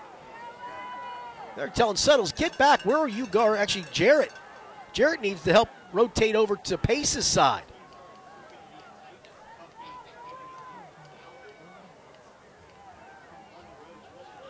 All right, so two receivers left. Wing back to the right, one running back behind Johnson, who's under center. Takes the snap, drops to throw, going to throw a slant to pace. They're going to run the hook and lateral play, and they got it far side 35, 30, 25. Thomas, and he's bumped out of bounds at the 18 yard line with one second to go in the half. Well, Princeton's done that how many times this year? Probably five or six times, and they get a taste of their own medicine. The hook and lateral play. Johnson to pace, flipped it back to Jalen Thomas, and he runs it down and out of bounds down at the 15 yard line and a timeout for Colerain. Its final timeout. And they'll get a chance to kick a field goal and make it a two score game here before halftime. Princeton played that horribly. They gave Pace all kinds of room to make the catch, have plenty of time to turn, and then everybody got sucked up for whatever reason. Only the speed of Juan Jarrett basically saved the touchdown. Wow. That was a mess. They- They were trying to get themselves set up and never really could, I don't believe, could get themselves aligned. So Ott will attempt what will be about a 32 yard field goal off the hash mark to the right. And this would be a gift three points for Colerain. Cameron Ott to attempt a Puts the tee down at the 22, so make it a 32 yard field goal try. Ott six for nine on the year with a long of 43. Just one second to go in the half. Snap back is good. The hold is down. Ott's field goal try, not very good. Did he get enough on it? And it just way across the crossbar and good. He didn't have a whole lot on that kick, but just by about a yard or so, Cameron Ott increases the lead for Colerain as they get a gift three points right before halftime. And time has expired in this first half of play. At halftime of this Division 1, Region 4, first round game, it's Colerain 16, Princeton 7. This is Princeton Vikings playoff football from ESP Media, powered by Sidearm Sports. We'll be back in about 20 minutes with second half action. For now, it's the Angry Quarterbacks podcast. Looking for future leaders we can believe in? Look no further than the high school student athletes right here in Ohio. High school sports teach young people how to be effective leaders. It includes learning to listen, accepting responsibility, being a good role model, and it's about respect. The result, it transcends sports. It gives us hope for the future. This message presented by the Ohio High School Athletic Association and the Ohio Interscholastic Athletic Administrators Association.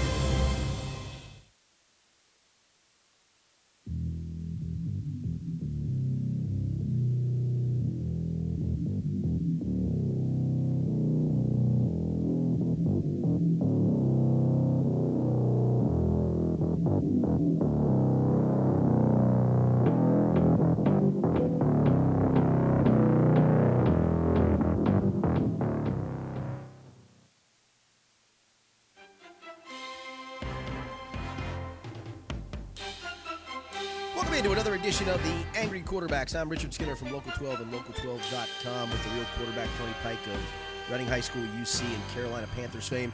As always, we talk in three different segments. We talk some NFL and Bengals, which we'll save till the end because they were on a bye week. Oh, there's a lot to talk about. still there, though.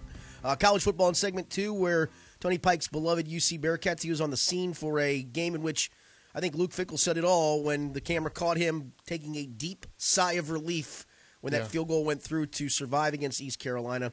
But we will start with high school football because it is playoff time across the board.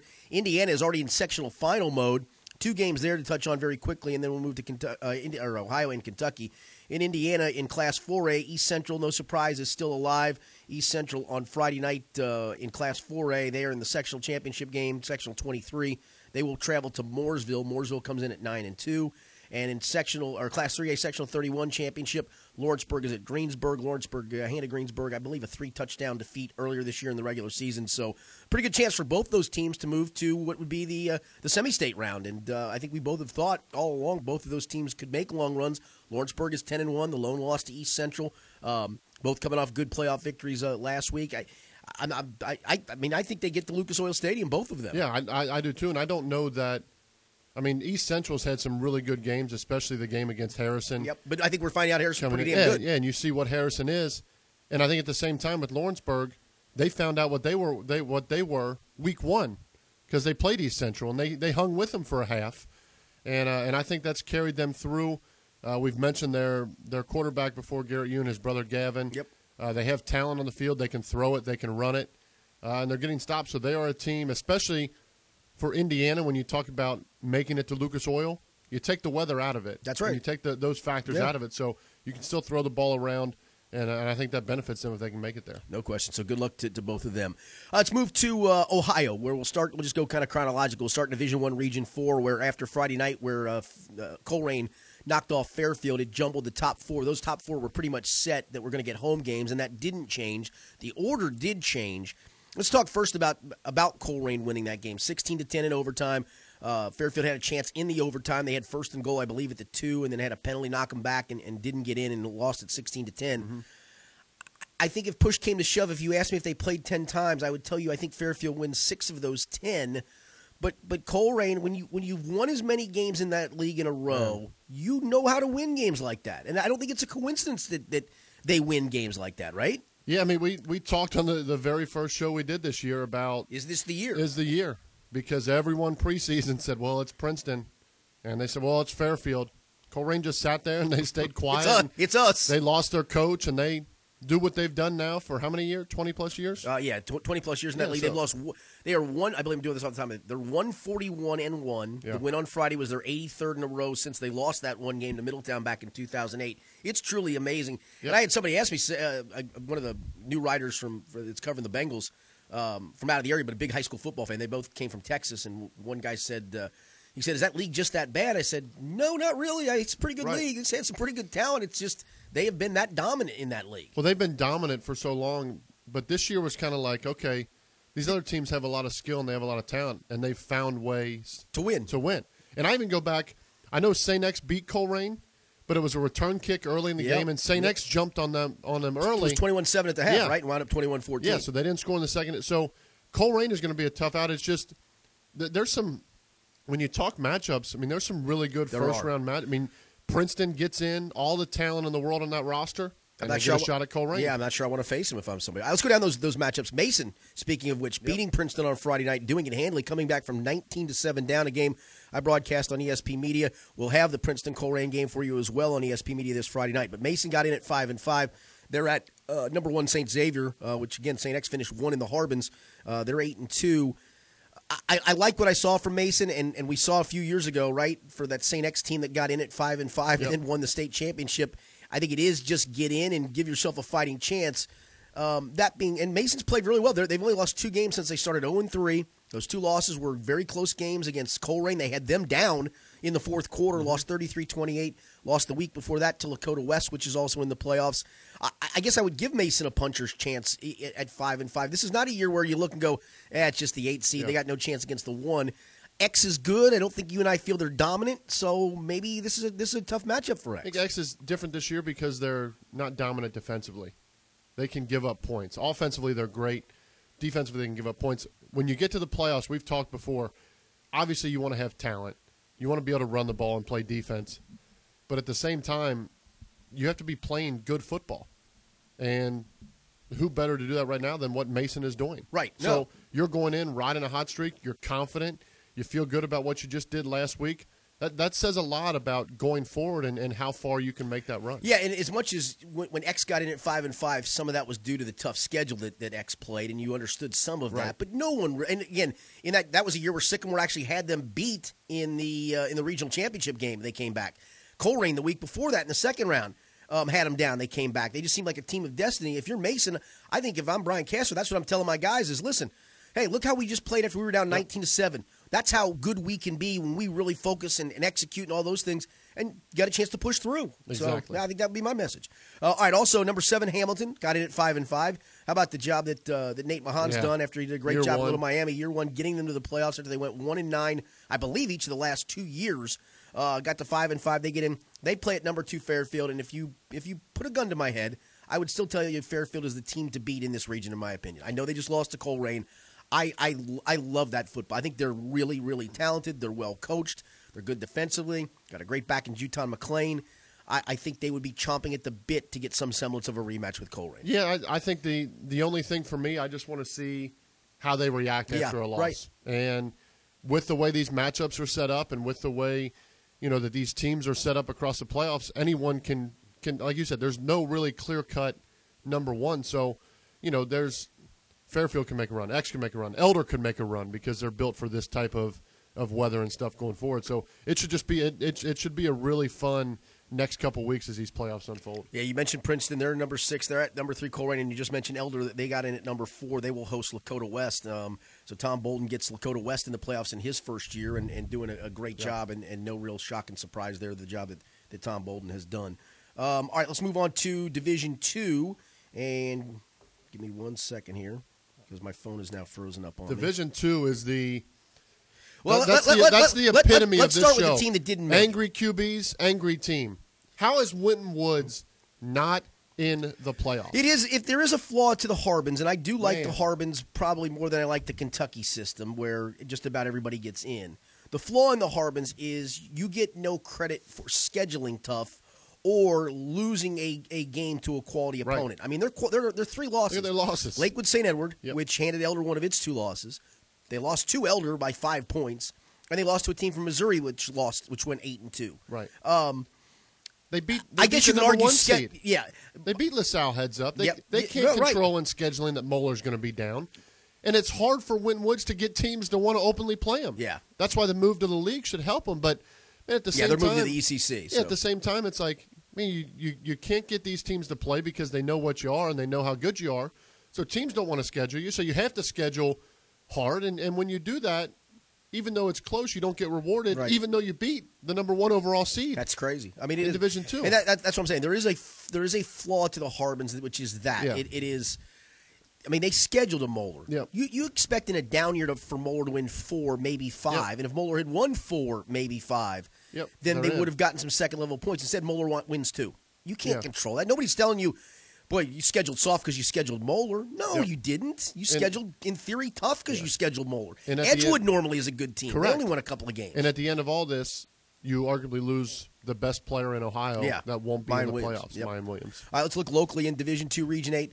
Little Miami at uh, number eight, eight and two. They got a big win over Simon Kenton. One of your quarterbacks again doing a great job. Brody Reader had what almost 500 yards passing in that yeah, game. ran Um, for I think hundred as well. and so. that and they had to win that Yep. game to get in. That Down win actually that win actually knocked Winton Woods out of the playoffs. Yeah. Winton Woods would have gotten in had Little Miami lost this game. Yep. So I'm uh, interested to see because I know it's a it's a long shot, but but that offense with Brody against is it LaSalle? Yeah, number one I mean, LaSalle. against LaSalle. LaSalle's defense is great, but um, my only question with LaSalle: can they put up enough points in a game where they need to? right, I mean, right. their, defense is going to be great, but if a team can get 28 points on the board, can LaSalle score enough to win that I game? think LaSalle is head and shoulders above anybody in this region with Winton Woods out. I, I really do, and that that's no knocking. Let's look at the next team, and they're number two Turpin hosting Columbus St. Francis de Sales eight and two. Turpin ran the table ten and zero. They just have not faced the same level. Yeah, Now, again, just- I got to give them credit for the ten and zero, and they're, they're a little unorthodox in the way they do things. Yep. Um, so that makes them tough. But I just I, I watching LaSalle, knowing what LaSalle played, it just feels to me like LaSalle's head and shoulders above. And Harrison, we'll have the broadcast of the Harrison game. Um, or actually, take back. We'll have Little Miami LaSalle this Friday night uh, on ESP Media. Uh, I think we'll actually we'll have Harrison as well. Harrison hosting Canal Winchester. We do. So you'll have three games on ESP Media this Friday night. Harrison at eight and two, Canal Winchester also at eight and two. Then you get uh, Harrison, another good quarterback, Connor but with LaSalle, Another one of your guys. You Yeah. got guys all over the they place. Are. We're all over the place. But with LaSalle, what better way to go into the playoffs than going and winning at the pit? No doubt. And getting a win and, against and knowing you don't have to go through the gauntlet of Winton Woods. Correct. Right? I mean, you, you Yeah, got a, you you got a great lease of great life. going in. Exactly. All right, Division Three, Region 12. Local matchups are number six, St. Mary's Memorial at number three, Franklin. St. Mary's is eight and two. Uh, Franklin is nine and one. And how about this for a cross uh, cross town matchup, if you will? Number five, Ross taking on Hamilton Baden. They'll play at Hamilton High School. Ross at eight and two. Hamilton Baden at seven and three. No teams qualified in Division 6, Region 24. All the games we just talked about will be on Friday. On Saturday are Divisions 4, 5, and 7. In Division 4, Region 16, uh, we got a bunch of teams locally that made it. Obviously, Wyoming finishing 10 and 0, beating Indian Hill on Friday night. That was a close game, though. It was. And how about Evan Prater just said, okay, I'll just run for 300 plus yeah, yards. exactly. It's pretty pretty easy. Yeah. They'll host uh, Milton Union uh, eight and two. They're the number eight seed. Clinton Massie, the number two seed, nine and one, hosting number seven Valley View at eight and two. Roger Bacon finishing at nine and one. Strong. They get in. They play out Waynesville nine and or uh, nine and one, and then Indian Hills we mentioned uh, at eight and two. They've got to travel all the way up to Kenton, which I didn't realize this. That's almost up by Mansfield. Yeah, it's a long How is that in your region? Yeah. Can Can you help me with that? I don't know. Man, oh man. All right, Division Five, Region Twenty. Number eight, Blanchester got in at six and four. Great story for them to get in. At number one, Taft nine and one. I like Taft. I think they're. they're I saw them against. Yeah, I I did. think I broadcast their game with legit. Beechwood. They're good defensively. They got a good quarterback. They can run it a little bit. Yep. They tackle. Um, they're a good team. Uh, Country Day at number seven has to travel to number two West Jefferson. They're nine and one. CHCA eight and two plays at number three Shawn E, which is also eight and two, and the Madeira in the showdown on Friday night with Mariemont. I believe it was winner got in, loser did not. Madeira finishing number five. They'll play at number four West Liberty Salem. And in Division Seven, Region Twenty Eight, New Miami, which uh, finished undefeated at ten and zero, will host New Bremen seven and three, and Cincinnati College Prep, which finished eight and two, will host Lima Perry. Did uh was it Reading at the nine? Uh, Reading was the 17th. Just missed. Yeah, they just just by a hair. All right, in Kentucky, here's the quick matchups we go into, and they have these in pods. So these Is winners like will the play bye each other. week? It, it is to some For degree. most yes. teams, yeah, yeah, this I'll- is I'm going to give you the records of who plays who, and you can just gloss over those. In Class A, District Four, number four Dayton, which finished four and six, playing at or playing against Newport and Central Catholic at Newport High School, eight and two. Your guy Paul Kramer, another. He's my guy too, but he's your Yeah, guy. Paul big Kramer. win. It was a Big big come win. from behind. Didn't have a, didn't uh, have my guy Caleb Jefferson playing that game. either. 80, 80 yards in Yep. under two Under minutes two for the win against Beechwood. That's a that's a big win for, for Paul Kramer and the NewCath Thoroughbreds. And number three, Bellevue two and eight plays at number two Ludlow seven and three. Um, in the Class A District Five pod, Bracken County at zero and ten gets in, taking on Nicholas County seven and three. Upset special. Paris two and eight They've playing saved it at, for the playoffs. at six and four Bishop Brossart. Essentially, though, if you're a Kentucky high school coach yes. and you face some injuries early, would you just rest guys Oh yeah, absolutely. until the playoffs?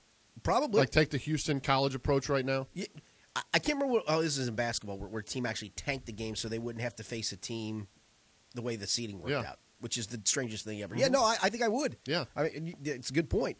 Um, in Class 2A District 5, Gallatin County, 1 and 9 at number 1, Walton Verona, 6 and 4. Mm. Owen County, 3 and 7, plays at 7 and 3, Carroll County. In 2A District 6, uh, Beechwood dominated all three of the teams in this district, but they finished 5 and 5 after losing to NewCath. They'll host Holy Cross, 2 and 8. And a real good game on the other side, Newport, 6 and 4 at Lloyd, 7 and 3. In the Class 4A District 6 pod. Holmes, which won the district 7 and 3. By the way, our condolences to uh, Holmes Ath- Holmes and the athletic department there. Stan Steidel, the athletic director and a longtime uh, uh, high school sports advocate. Uh, he's one of the guys that started the All A Classic over in Northern Kentucky. He passed away, dying uh, either uh, from complications uh, from a health issue. Uh, which caused his car to crash, or from a car crash itself on, on Monday night. So Holmes going to play with a heavy heart there. They host Harrison County four and six, and Rowan County six and four hosts Scott also at six and four. In Class Five A District Five, Cooper five and five plays at number one CovCath, which just rolled the table ten and zero, and the rematch Highlands six and four at Conner seven and three. Highlands losing to Conner 21-17 in the regular season. That might be the most dangerous thing for Conner is that they lost that they rather Right. they beat Highlands because I'm guessing Highlands is chomping at the bit Yep, for the rematch to there. get back. Exactly. In Class 6A, District 6, Campbell County at 1 and 9. Camels. Playing at Simon Kenton 6 and 4 and Dixie Heights 4 and 6 at Ryle 5 and 5. So there's your your playoff matchups. I think you've got a chance for probably NewCath to get to at least the state semifinal round in A. Beechwood to still probably get to it to the state semifinal round in mm-hmm. 2A.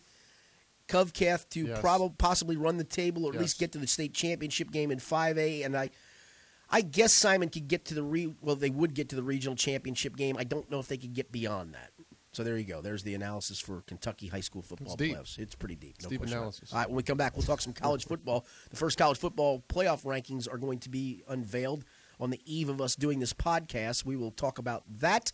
We'll talk about UC's debacle. We'll talk about a win. Could Luke Fickell be following Mike Bohn to Los Angeles? don't know if Mike Bohn's leaving or we not. don't know if Mike Bohn's leaving or not yet What either. going It's- on? It's been a while since that announcement uh, or the, the the news leaked on that, and we still got some NFL and Bengals to discuss towards the end of this podcast as well. It's the weekly Angry Quarterbacks. I'm Richard Skinner. He's Tony Pike from the James Rapine Memorial Studio, which has moved. Oh yeah. This is ESP Media. Getting answers, finding solutions. Local 12 News investigates. As soon as we called you, everything happened very quickly. Not afraid to ask the tough questions. Taking action, getting the truth. Local 12 News investigates. When choosing a law firm, experience counts as well as empathy and personal attention. Since 1986, the dedicated team of attorneys and staff at Fox and Fox have shared a passion for winning and aggressively fighting to obtain justice our clients deserve. But victory is not the only driving force at Fox Fox. We also measure our success by the well-being of the people we serve.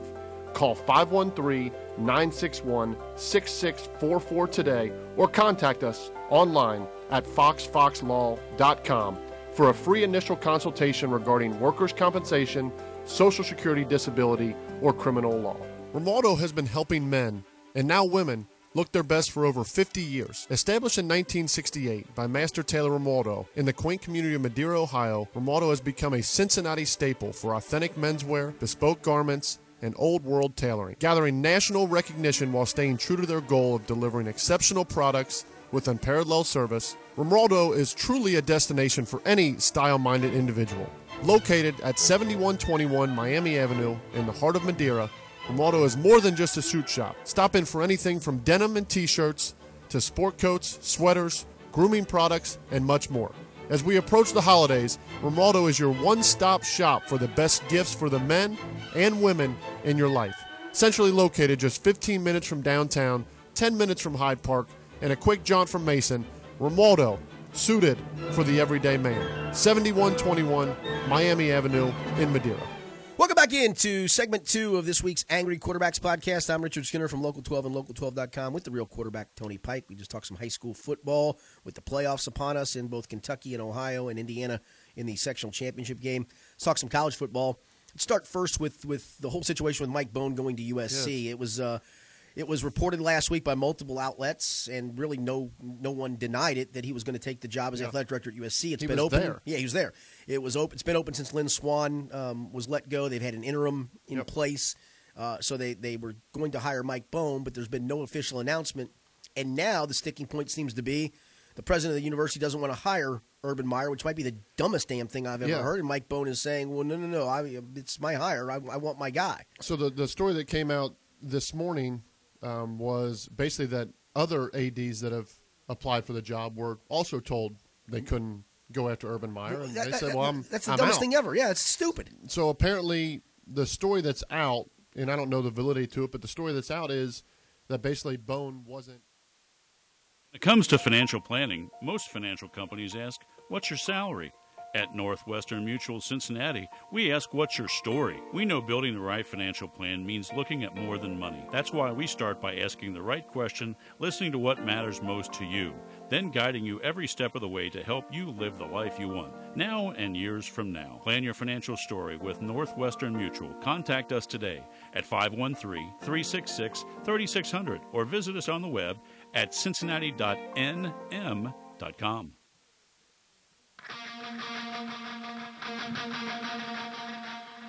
Pizza Jets, the official pizza partner of the OHSAA. Back here at Cardinal Stadium at Colerain High School, Richard Skinner with Zach Waddell, our producer engineer. At halftime, it is Colerain 16, Princeton 7 in this Division One Region 4 first round playoff game.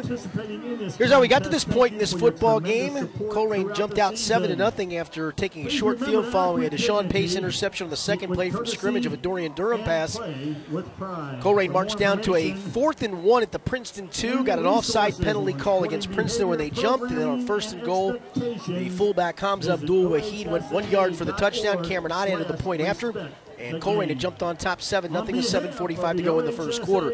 Princeton came right back, marched four plays and 51 yards, all of it on the ground by Thomas Boyd, other than a five yard offsides penalty. Boyd capped the drive with a 13 yard touchdown run with 6.40 to go in the first. Michael Everson added the point after to tie the score at 7 7.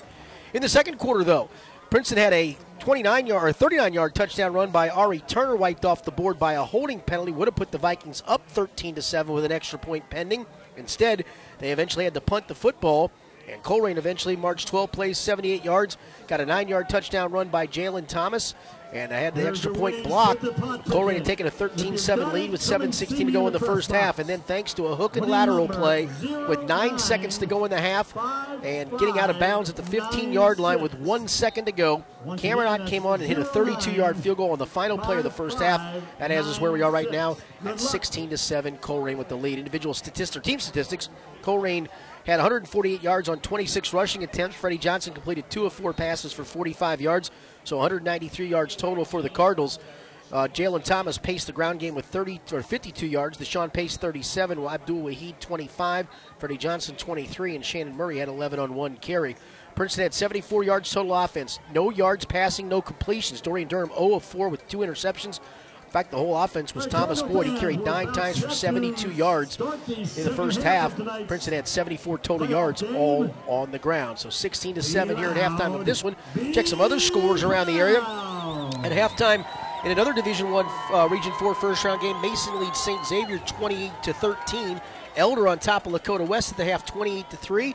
And the surprise of the night, the number seven seed Hamilton with a 13-9 lead over Fairfield. So the seven seed and the eight seed, Mason being the eight seed, are leading. In Division Two, it's LaSalle at the half leading Little Miami 42 to nothing. That was ugly at the half, or in the first quarter, 35 nothing there, but 42 nothing at the halftime.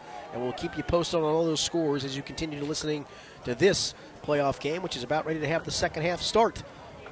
As you may recall, Colerain won the toss and deferred, so the Cardinals up 16 to 7 will get the football to start the second half. So the Princeton defense will be under the gun from the get-go, and that field goal right before halftime just changes the complexion of this, from a one-score game to a two-score game, and really a gift three points for Colerain to end that first half.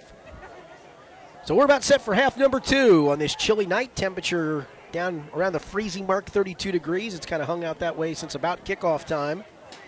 Good part is no real wind to speak of, but it is cold. Some of the folks who were outside came in during halftime here to the press box, and it, it, they were glad to warm up. I can tell you that much. It'll be Sean Williamson to the far side, Deshaun Pace to the near side, dropping back to receive this kickoff. Princeton's kickoff unit not out there yet. Vikings, as you look at uh, whatever listening device you're listening to us on, be it your iPhone, iPad, computer, tablet, whatever, they're going left to right here in this second half of play. It'll be Hayden Cobbs to kick it away as the kick coverage team trots out. And Princeton's defense needing very much so to get a stop to start this second half. Hayden Cobbs kicking off. So Cobb's going to put it down at the 40.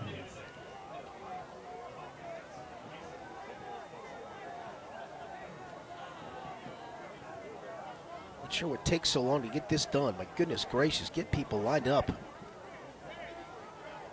All right, finally everybody's lined up. The officials are lined up. They give Cobbs a signal. He's got yellow shoes, moves on the football. Kicks away a very high, short kick, and Princeton went offside, so why not? They got cost for offsides about three different times in the first half on key plays. And how about that to start the second half? They get an offsides. My goodness golly. And they'll move it back five yards. So we'll do it again. That's an inauspicious start to half number two for the Vikings. Princeton's got a couple of players with some different colored shoes. The kicker Cobbs, again, Princeton in the all white uniforms with the red numerals, red lettering trimmed in a little bit of black, and the red helmets. Cobbs has bright yellow shoes, and out there covering kickoffs, Jason Miller has fluorescent green shoes. So we'll do this again as Pace and Williamson come all the way up to the 20, trying to maybe receive this kickoff. Cobb's kickoff was going to be short to an up man, Kenny Willis. Let's see if he tries to kick this one a little further. He doesn't have a great leg, but it's a pretty decent one. Cobbs moves on it. He's going to try to drive this kickoff away. He sends it to the far side, and it's going to go out of bounds. So an offsides, and now a kickoff out of bounds, and it's going to give Colerain superb field position to start this second half. Cardinals possession, first and ten. That now would be penalty number six and seven on the night for Princeton. So now a defense which is under the gun down 16 to 7 to start the second half is going to be under it even more because they're going to get great field position. Colerain is to start this drive. Marking at the 35 yard line. It should be the 40 yard line because they kicked from the 35. Huh?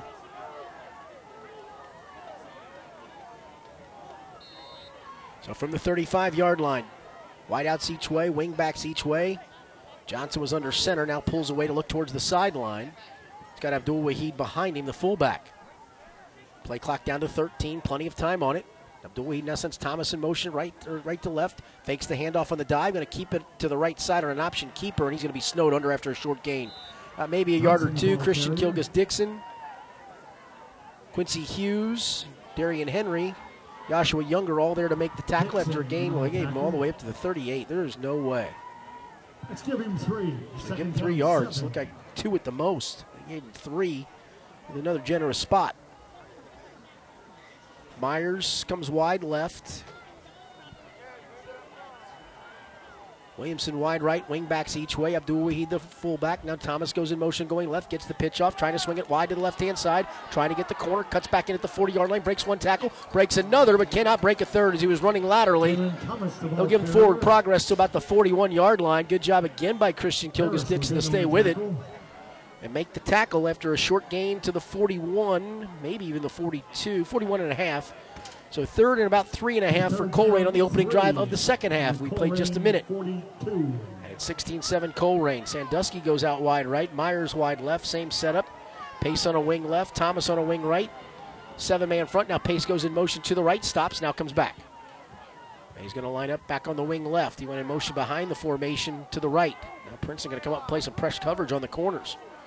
Johnson looks over the sideline. He's going to change the play up now. Going in motion is pace. Here's a drop back looking to pass, and he is going to be decked.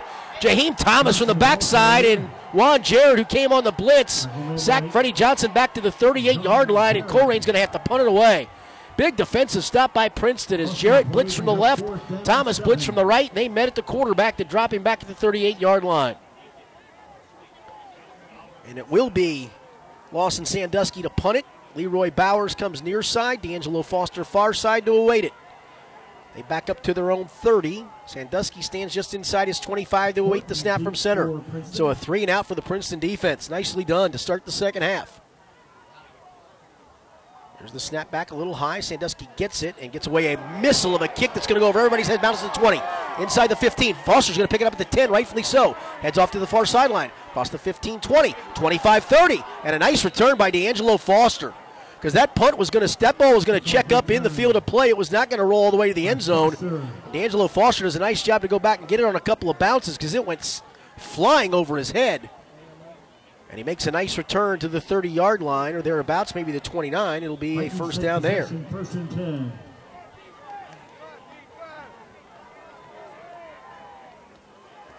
First and 10 from the 29.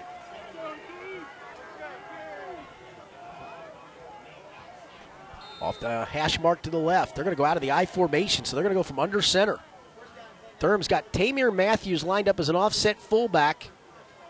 And is that that's my Jaden Horton? That's MJ Horton is the tailback. So Horton's in there at the tailback spot. They're going to hand it off to Horton running off the left side. Comes across the 30, 35 40, and pushed out of bounds at the 40 yard line. MJ Horton gets some snaps at the tailback spot. He's played some defense. Of course, he was the starting quarterback for the first seven games. By the way, great stat Zach Waddell dug up. Total penalty yards this season for Princeton's approaching 1,000 yards. 101 penalties for 969 yards. That's a lot. That's a whole lot. So MJ Horton gets a carry at tailback. So Princeton coming with the I formation from under center, I think, for the first time this year. So they're going to line up and try to run it. Again, same set. Horton the I back. He gets the handoff off left guard. He bounces it to the outside. He's not going to bounce it far. In fact, he's going to lose some yardage and might have lost the football. They might have taken it away from him. No signal from the officials yet. I thought he was down or stood up, and I think Colerain's going to come out of there with the football, and they do. So MJ Horton gets it stripped.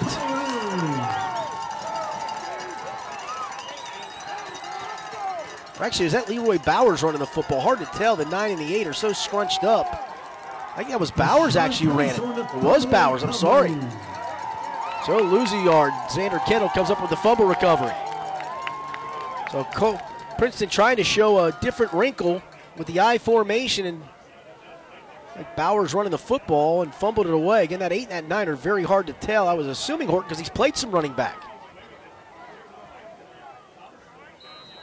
I think it was Bowers who's back out there on defense now. So first and 10, Colerain at the Princeton 39 yard line. Pace and Myers set from the left. Now they're going to run all the way to the right, the close side of the field. So they'll leave the open side with no receiver to it. Off the hash mark to the right. Under center, the fullback goes in motion right. They pitch it back. Here's Thomas trying to swing it wide left, trying to bounce it outside. Does so 40, 35 near side 30, and he's going to run all the way down to the 25 and down to the 15 yard line. Jalen Thomas. They left the left side wide open with nobody out there to play the receiver spot. And they ran to that side of the field, picking up a big chunk all the way down to the 15, making the 14 yard line.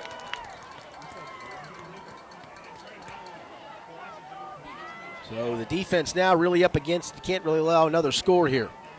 16 7 Colerain from the Princeton 14 off the hash mark to the left. I formation behind Johnson, who now pulls out from center to look to the sideline. He's got two receivers to his right. Tight end set left, and the fullback might have started early. That's Abdul Wahid. Gets the handoff. He runs it down to around the 10 yard line. Boy, look like for all the world, he started early. He picks up a quick burst down to the about the 11. Give him four, give him three. Five yard pickup on the play. Second down, five. Colerain getting the third Princeton turnover of the night. Two interceptions and now a fumble. Leroy Bowers, I believe, was the man who was carrying it a rare time this year. I formation behind Johnson, who's under center, takes it, fakes it, options right, pitches it back Thomas to the 10, gets a block down to the 5, and Jalen Thomas is in for his second touchdown of the night. And with 8.13 to go, Princeton is in a world of trouble down now 22 to 7 with the extra point pending.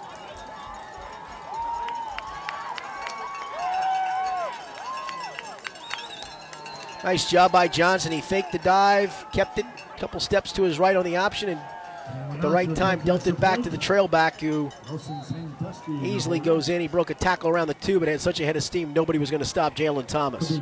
So uh, Ott will attempt the extra point. He had one blocked earlier tonight. He also has a 32 yard field goal to his credit.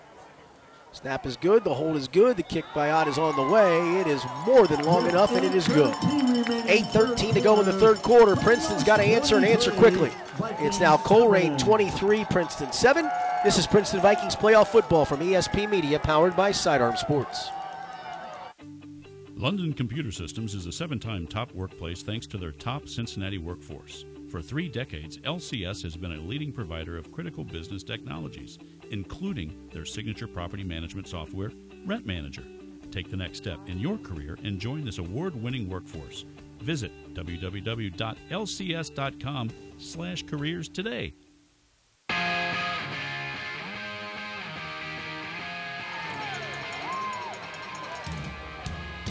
Well, if there's a bright side, it's still a two score game, which is exactly what it was at halftime, but it would be two touchdowns, two two point conversions at this point. Back here at Cardinal Stadium at Colerain High School, I'm Richard Skinner with our producer engineer, Zach Waddell. Princeton takes advantage. They've taken advantage of a interception. They turned into a touchdown, and this time a fumble recovery. So 14 points off Princeton turnovers now tonight. Actually, make it 17 because that field goal drive at the end of the half came after they intercepted it back at the eight yard line. 17 points off turnovers tonight for Colerain. It'll be Cameron Ott to kick it away again. He's got Foster to the near side. And Kevin Suttles back there deep. Actually, make it Bowers and Suttles. Now it's Bowers and Foster. Ott now going to move on the football. He's going to punch a line drive kick that's going to bounce to Bowers at the 10 yard line. Runs ahead to the 15, angles off the left side of the 20, picks up a block, gets the outside 25 across the 30, and chopped down across the 30 yard line to the 31, maybe 32, and Princeton will have it right there. Vikings still have not completed a pass tonight. And now there's penalty flags come in very late, well after the play. A couple of flags come in. There's a lot of jawing going on, and let's see who gets called for it. And Princeton can ill afford it to be on them. Actually, they are now over a thousand yards in penalty yardage this season. That's before this call. Let's see. Maybe this can go against Colerain and give Princeton some great field position. We'll see. Both teams were jawing with each other. Let's see who they call it on. Now, this may be both ways. Referee walking over. Dead ball, personal foul against Colerain. And he's not done yet. Dead ball, personal, personal foul. against Princeton. So both teams get a penalty. offsetting penalty after the play. So we start from where the play ended, which should be the Princeton 31 yard line. Oh, resting on the Princeton 31. And they go back to the shotgun with three receivers right. Durham in the gun with Boyd to his right. Tight end offset left. Snap is back. Hand off to Boyd. Running left. Skips through a hole across the 30 and drags Boyd a tackler up to the 34. That's a nice tackle to grab around the big thighs was Xander Kendall, who recovered that last fumble linebacker. After a gain of three, is one or eight minutes to go here in the third. Princeton needs something on this drive right here to get a little life back in it and get back in this game down 23 7. 7 7 when they had a touchdown run wiped out by a hold. Ari Turner, 39 yard TD run, and it's been all downhill since. Two receivers left off the hash mark to the left. One receiver, Burkhalter, wide right. Here's a handoff to Boyd, running straight ahead. He tries to pick his way across the 45, and they're not getting much push now. They had that drive in the first half where they just went straight down the field, running the ball to the right behind Boyd. But here, they've had a lot. They've had a hard time running the ball since. So that's another third down they have to try to convert. That's fairly third longish. Third and five from the 46. And we are now under seven minutes to go in the third. Harris comes wide right. Matthews. It's Jamar Matthews. And Harris wide left. I make it Foster that way. He's Foster's the slot man. Now he comes in motion to the right. Snap back to Durham. Drops the throw. Far side throw incomplete. Goes off the hands of the intended receiver Harris or make it Burkhalter. As it went in and out of his hands, the coverage over that side was by Sean Williamson. Wasn't great coverage. And Princeton looked for a second like he was going to go for it. They're going to punt it away again. Durham looks like he is just, his hand is just frozen. He didn't look like he got a very good grip on that ball at all to throw the pass on this cold night. Sean Pace stands in single safety back at his 35. Tamir Matthews to punt it. It's a good snap back. Matthews' punt is a line drive that is going to bounce at the 35, bounce a few times inside up, going to stay outside the 30 to 31, is going to be down right there. And that's where Colerain will take over on its own 31 with 6.36 to go, and this is where Colerain just grinds you to a pulp. They've got momentum. They got the lead. Their defense has pretty much shut Princeton down ever since that touchdown was called back. And now you're in real danger of you don't get a three and out or force a punt here. Them chewing up some clock and heaven forbid if they score some more points. That would about put it away. Double wings each way. Slot to the right as well. Abdul Wahid now pace goes in motion to the right off the wing left. Now he starts and comes back. Resets on the wing left. You look over at the sideline still. Johnson, the quarterback, still looking over there. Now he's going to reach under center. He looks at a seven man front. Princeton's got everybody bunched up at the line of scrimmage. Now Pace goes in motion back to the right. They're going to option that way. Johnson's going to keep it. Across the 35 40. And Johnson, the 44 yard line on the option keeper, is going to pick up 13 yards and a first down. Artie Johnson faked the dive to the fullback, optioned it to the right, decided to cut it up and gets good yardage to the 44 to first down.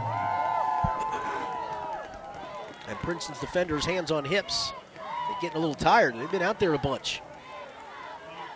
Myers comes wide left. Pace is going to come out in a slot that way. Wing back to the right. In the game at that wing back spot is Shannon Murray. Princeton walks some defenders up. Got five at the line of scrimmage, two linebackers close behind, and trying to gang the box. And now play clock running down. Colerain takes a timeout. So we'll take a timeout with him. 6.03 to go here in the third. It's Colerain 23, although the scoreboard says 24. That's not right. 23. No, it's back to 23. Colerain 23, Princeton 7. This is Princeton Vikings playoff football from ESP Media, powered by Sidearm Sports.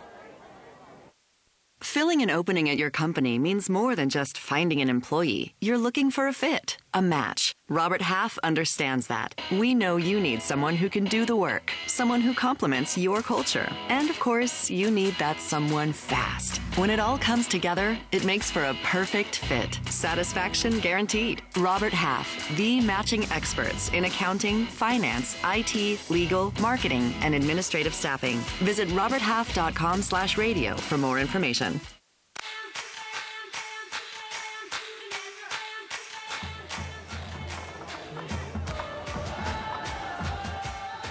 Back here at Cardinal Stadium, let's give you a couple of quick score updates. Mason and St. X now tied 20 all in the third. Elder 28, Lakota West 10, and Fairfield now two touchdowns has gone up on Hamilton 23-13. There's a handoff to the fullback Abdul Wahid straight ahead. He crashes across the 50, or make it pace actually. Excuse me. Pace crashes down to about the 47 for a pickup of eight on first down. And Colerain going with a little bit of up tempo here, trying to put Princeton away, knowing they've got him on their heels. They go to the uh, the wishbone set this time. There's a handoff pace. One of the left halfback gets it. He's going to get a first down down to the 45 before he's pushed back. He's got more than enough for a first down, so they come out in the wishbone set. The right halfback and left halfback both have their hands on their knees. They're not in a three-point stance. The fullback's in a four-point stance. Abdul Wahid. That's a first down. So Colerain first down at the Princeton 45. Vikings need to knock one loose here. By the time they snap this, we'll be down about five minutes to go in the third. Wide receivers each way now. They change formation. Slot to the left, pace the slot man. Thomas on a wing left. Now he goes in motion to the right behind the formation. Here's a there's a fake handoff or a handoff that's fumbled and picked up by the fullback Abdul Wahid.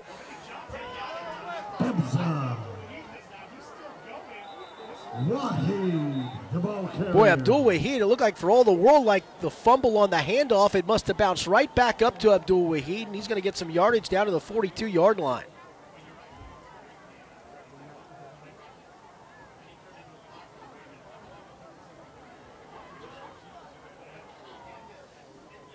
So gain of three off the Princeton needed that break. They needed that ball to bounce their way that time. It did not.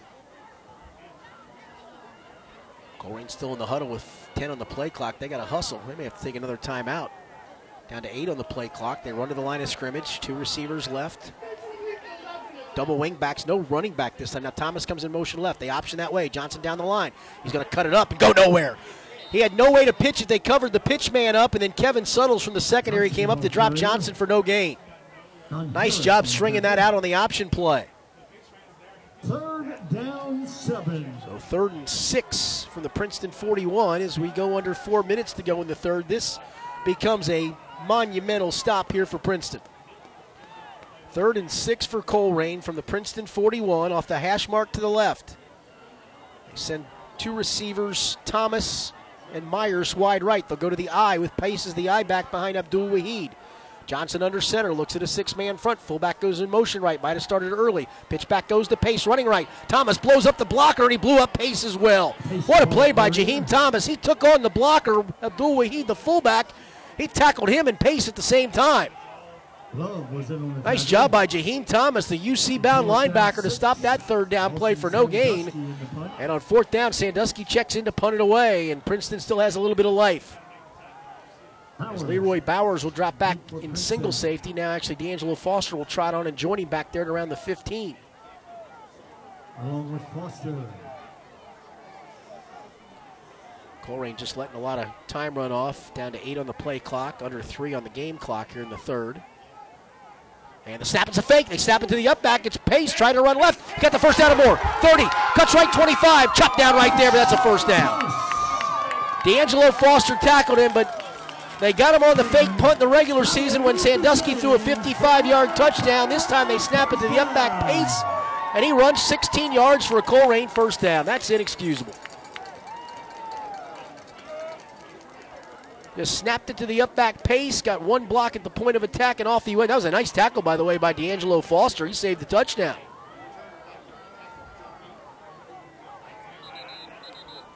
And we're going to whistle.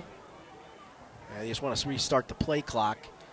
2.48 to go here in the third, and Colerain feels like it's got the knockout punch coming. They've come with that heavy package, so Pace will be the, the quarterback basically in a single wing set here.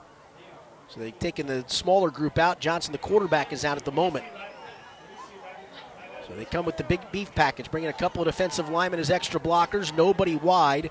Thomas is going to line up on a wing left. This is literally old single wing football. Now in motion goes Thomas. Here comes Pace on an option play. Looks like he wants to throw it. Now he runs back to his right. Has all kinds of running room. Outside 25, cuts it at the 20 and lowers his shoulder down to the 19 yard line where he'll get six yards.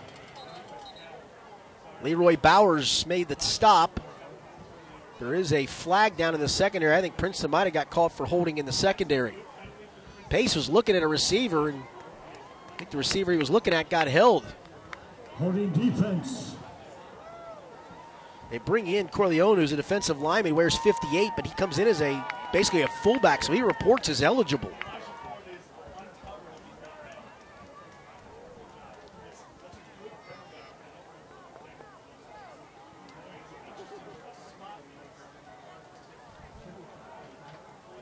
I haven't done anything yet penalty wise. Pickup got it down to the 19 yard line. Stop, clock stop with 2.14 to go. Defensive holding Princeton. They'll mark it the extra handful of yards. They'll mark it all the way down. Actually, they're going to mark it from the point of the infraction. So that'll be down to the 10 yard line where it'll be first down and goal from the 10 yard line. They're going to stay in the same formation. Nine blockers within side to side, then one wing back, Thomas left. Pace just stands by himself as the single wing quarterback. Waits the shotgun snap. Claps his hands and gets it. Runs straight ahead off right guard. Takes it inside the five and tackled forward to the four yard line. Darian Henry got the stop, but tackled him forward. John Harris helped, but not before Deshaun Pace picks up a chunk of six on first down. It'll be second and goal from the four with a minute 45 to go here in the third and the clock rolling.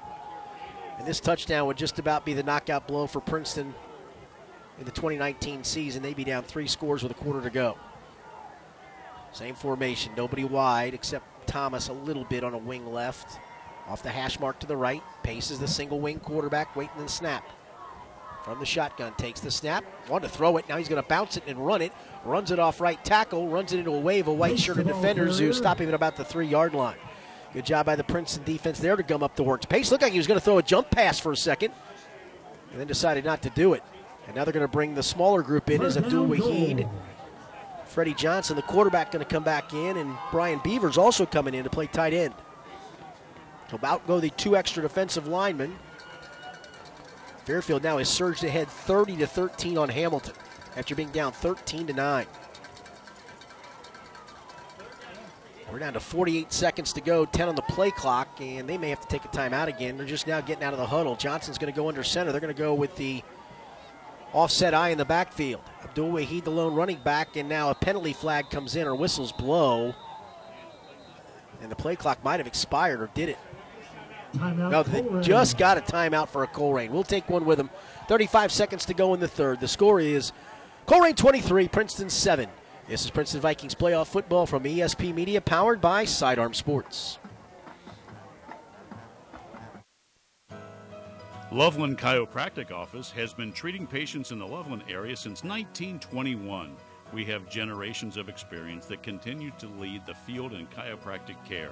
With our experience, we have high level of success with acute injuries as well as chronic conditions. You can find us online at lovelandchiro.com. That's lovelandchiro.com. And on Facebook.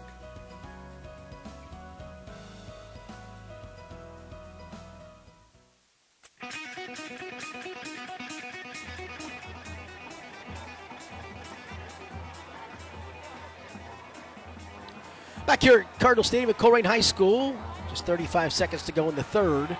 Princeton with a must stop situation here.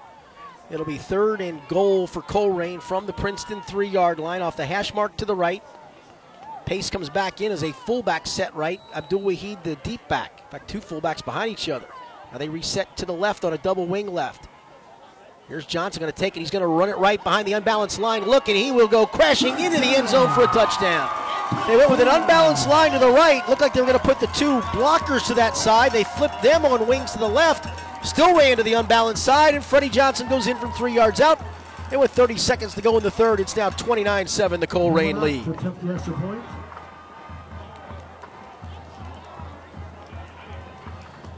So the Colerain Cardinals on their way, it looks like, to the regional semifinal round where Fairfield looks like it's going to advance up 30 to 13. Elder up on Lakota West 35 10, and St. X rally to take a lead on Mason 27 20. So it looks like all the seeds are going to hold. You'll have Elder and St. X in round two, and you'll have Fairfield and Colerain in round two. Snap back, hold is on, and Cameron Knott's extra point attempt is good. 30 seconds to go in the third quarter. It's now Colerain 30, Princeton 7, and the Cardinals on their way to a first round win. Princeton, an exciting season that saw them get to the playoffs, has about one quarter left in it. Scores now Princeton trailing Colerain 30 to 7. This is Princeton Vikings football from ESP Media, powered by Sidearm Sports. For over 55 years, Miller Valentine has worked in close collaboration with businesses when they are ready to build, renovate, or expand. Choosing Miller Valentine as your construction partner means aligning yourself with passionate experts who recognize the value of a team approach. Having grown from a small general contractor to a nationally recognized construction company, Miller Valentine listens closely to your needs to recommend the best combination of construction techniques to fit your project. For more information about Miller Valentine Group, please visit us at www.mvg.com.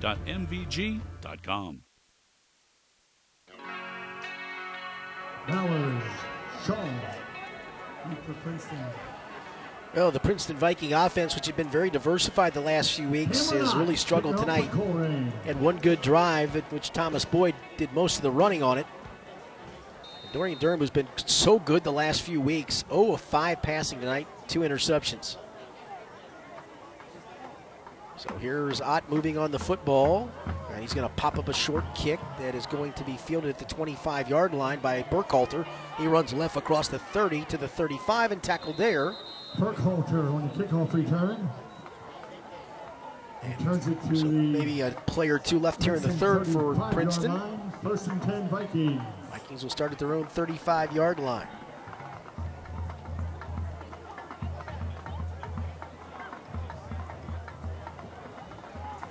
Princeton just has not gotten anything going on offense other than the one drive. And they did have a, uh, I'll give them two drives because they had that, obviously that touchdown by Ari Turner, the 39 yard touchdown run that would have put them up 13 7, wiped out in the second quarter.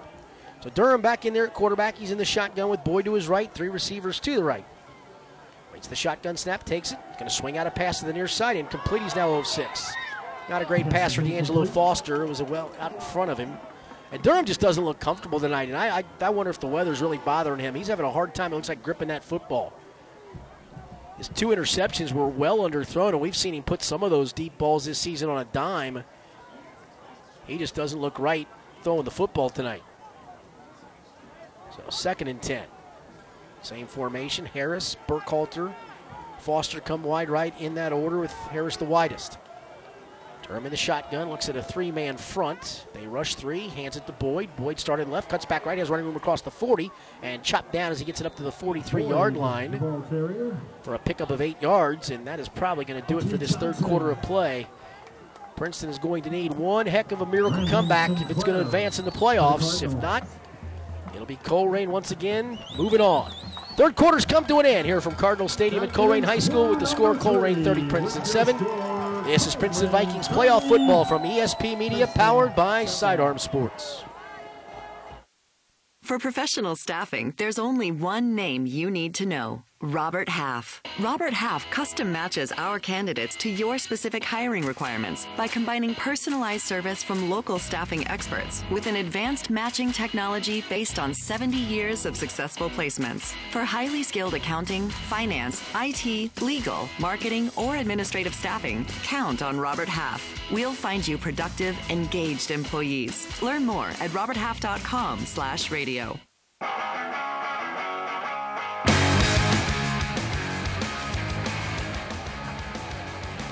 Well, back here for probably one more quarter of the season for the Princeton Vikings, who through three quarters unofficially have 103 yards total offense. Colerain with 294, 239 of that on the 249 of that on the ground. So 30 to seven, Colerain with the lead. Princeton going right to left in this fourth quarter. Is going to be faced with a third and two. They need some quick scores, maybe a turnover two the other way, and a little bit of luck to pull this one out. Trip set to the right. They're going to hand it to Boyd, running straight ahead. He picks his way, and I don't know if he got there or not. He had to get to the 45. It looks like they're going to stack him up just shy of it. So it's going to be fourth and inches. He got close to it, but he had to get literally right to the 45 yard line. They're going to put it down just shy of that. And rightfully so. He just got stood up and didn't get another inch of ground. So fourth and inches for Princeton. I would say I would hope Dorian Durham would go under and center and sneak it ahead, but that's not what's been done for the most part on these fourth downs. And he will stay in the shotgun on fourth and inches. Ball game basically on the line here. Trip set to the right. Matthews, the tight end, resets to the left. Here's the snap. Handoff Boyd runs off left guard, crashes ahead, and he's got the first down across the 45 to the 47 yard line. Xander Kendall got him around the ankles to bring him down, but not before Big Thomas Boyd gets a first out of the 47, and Princeton needs to pick up the pace a little. Durham ran all the way to the sideline again to get the play. That just wastes so much time. I mean, they've wasted 15 seconds of play clock, and they're not even out of the huddle yet. Slot to the right this time. One receiver left. Now the receiver goes in motion. Foster gets the jet sweep coming left. Got a blocker out in front. Tries to cut it up. Gets across the 50 and spins out of bounds to the 49 yard line. Short gain on the D'Angelo Foster jet sweep coming left. Got about four. Second and six. Four yard pickup, second down, six. Thomas Boyd, who was blocking, comes out, needs looks like he needed a little breather. He's kind of hobbling off a little bit, not running with a full gait as he goes jogging off. Two receivers right. Foster the slot man. Burkhalter wide left by himself off the hash mark left. Now Foster comes in motion left. Shotgun snap. Handoff. Ari Turner running right. Trying to bounce it to the outside. Does so across the 50. 45. Spins away from a tackle. 40. 35. Down to the 30. And is finally brought down about the 28 yard line. Ari Turner, who had that touchdown run wiped out in the first half, picks up a big chunk of 20 plus right there. That's a first down Princeton to the Colerain 28. And now got a player shaking up. Is that Pace?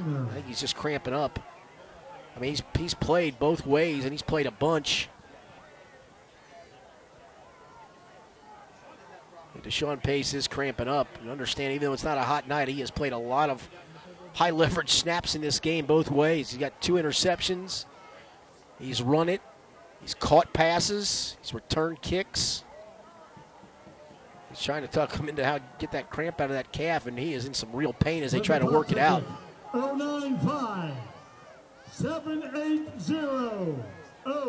095 Seven, been a season in which this Princeton Vikings team had done something for the first time since 2007. No other team did get to the playoffs. But looks like that's where it's going to end in round one. Pace is going to be helped to his feet.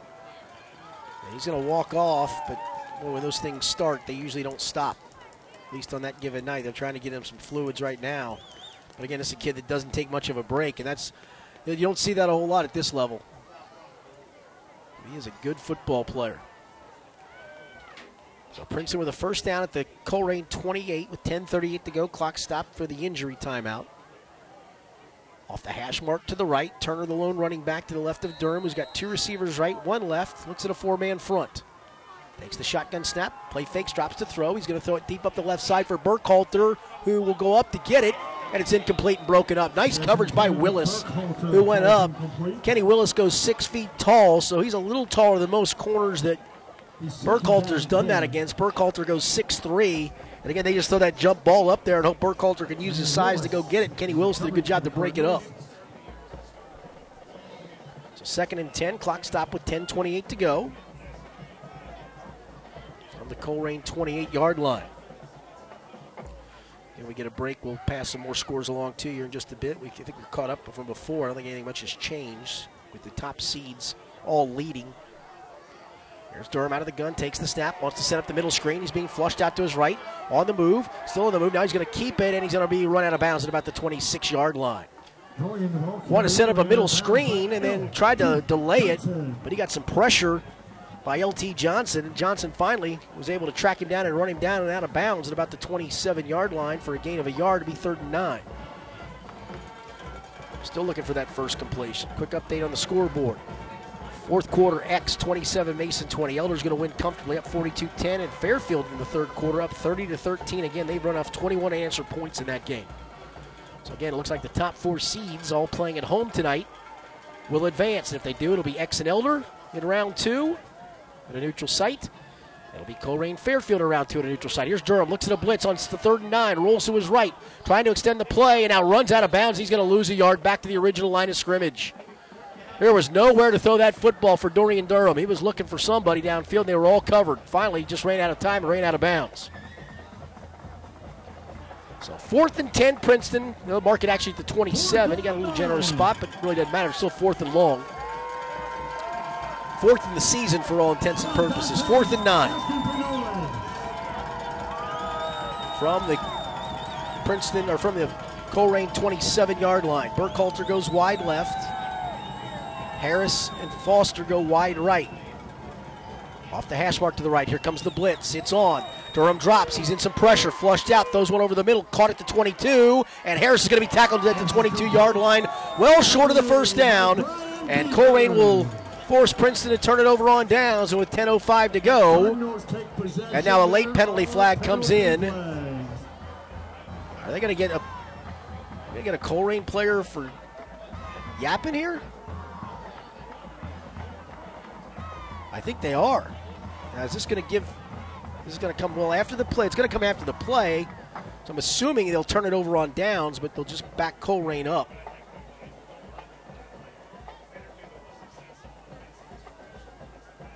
It will be unsportsmanlike conduct against Colerain. But it is going to be Colerain football, but they'll start back on their own 11 with 10.05 to go in the game.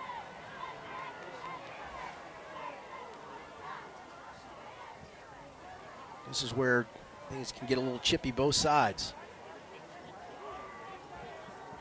Dead ball foul. Colerain takes possession. Colerain has really dominated this game physically. They'll start from their 11. Johnson will come out at quarterback. Pace is back out there despite a three touchdown plus lead and cramping up. He lines up on a wing left. Jalen Thomas on a wing right. Abdul Wahid, the fullback. Now Pace goes in motion to the right. They're going to option that way, leave it for the fullback Wahid. Abdul Wahid comes across the 15 and spins forward to the 16 yard line. Kevin Suttles and John Harris combined to make the stop after a pickup of five. This is what Colerain's going to do. They're going to use a lot of play clock. Just try to grind out a handful of first downs and grind away the rest of this time for the most part. With that 40 second play clock, you can You just keep grinding out four, five, six yards in a chunk, you can run out a bunch of clock.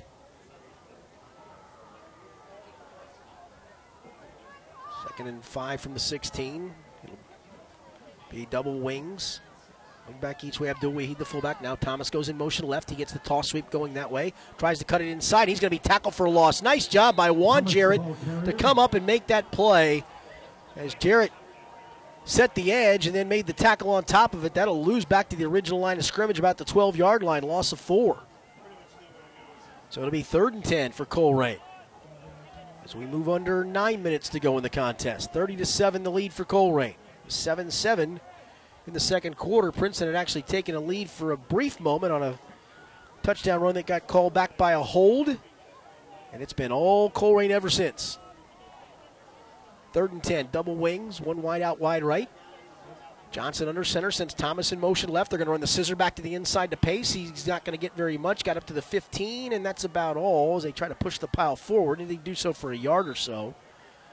But Princeton going to have to, or rather, Colerain going to have to punt it away. Colerain, rather Princeton with a little life, not much. They have to score, score very quickly. A couple onside kicks, so Sandusky will come in to punt. He stands back at about his own one. Leroy Bauer is going to drop back for the moment single safety, and now Foster trots in as Harding goes out.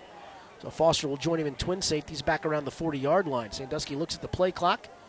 Still has 14 seconds on it. This will be under eight minutes by the time Colerain snaps it. Down to eight on the play clock. No hurry, and understandably so. Sandusky gets the snap and he gets the punt away. It's a high reverse spin punt that's going to bounce and take a bounce. It goes through Bauer's hands and he finally scoops it up back at the 44 yard line. That had reverse spin on it off the foot of the kicker, off the punter, but it took a forward bounce. Updated scores, updated scores, Elder 35. So it'll be at the 45 yard line is where Princeton will start. 7.43 to go in the game. St. X 27, Mason 20 is your third quarter score. Princeton has just completed one pass tonight, Dorian Durham, and it came on a fourth and 10 when they got about six yards and were well short of the first down. Durham comes out with Ari Turner in there as the running back. He's ripped off some nice runs in the few games that he's played.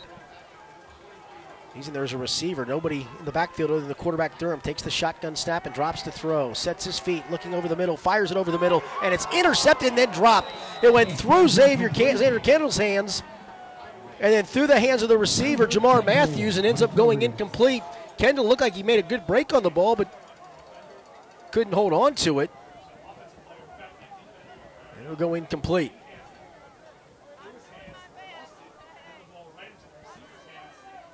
Second and 10 for Princeton from its own 43. A hard time with the marker. A hard time getting it set, and they finally do. They were flipping numbers all over the place over there.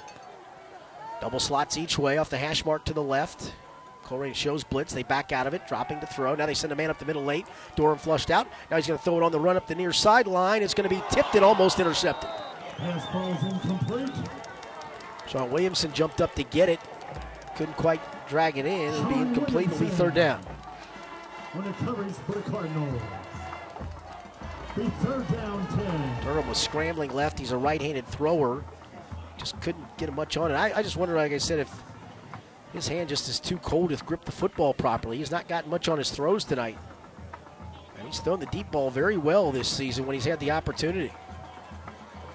Third and 10 off the hash mark to the left. Trip set right, the open side. One receiver left, the close side. Three man front. That's all they rush. And they rush a late fourth. Durham back to throw. In some pressure. And he's going to be sacked back at the 33 yard line. They blitz the late blitzer as Beavers, the middle linebacker. Brian Beavers came late. And he's going to get credit for the sack along with Donovan Owens. It'll be fourth down. It looks like Princeton's going to punt it away with just over seven minutes to go.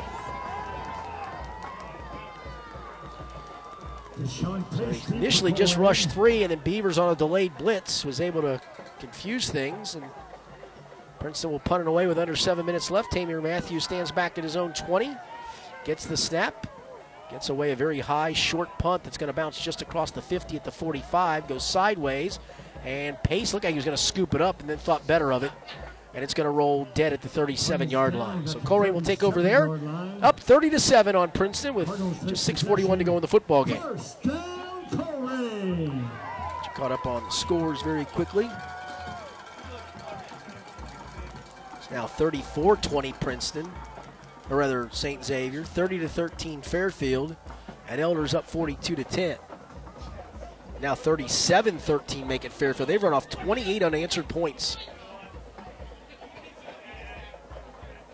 So the Greater Miami Conference showdown in round two. Fairfield, Colerain Part Two.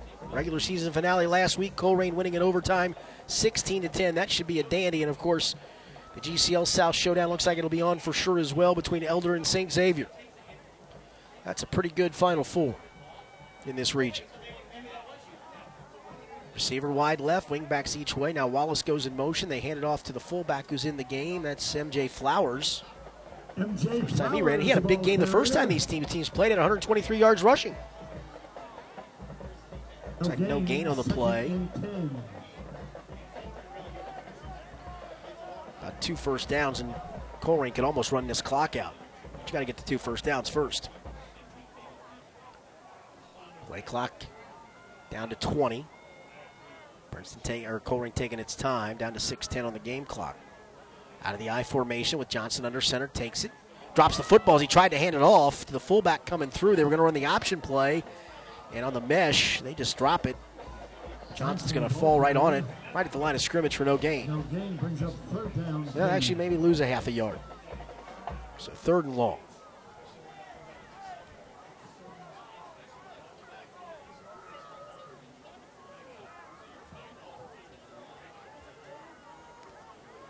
Colerain not even out of the huddle. They're just they're going to milk this for all it's worth, and understandably so. Play clock just grinds down, down to 10.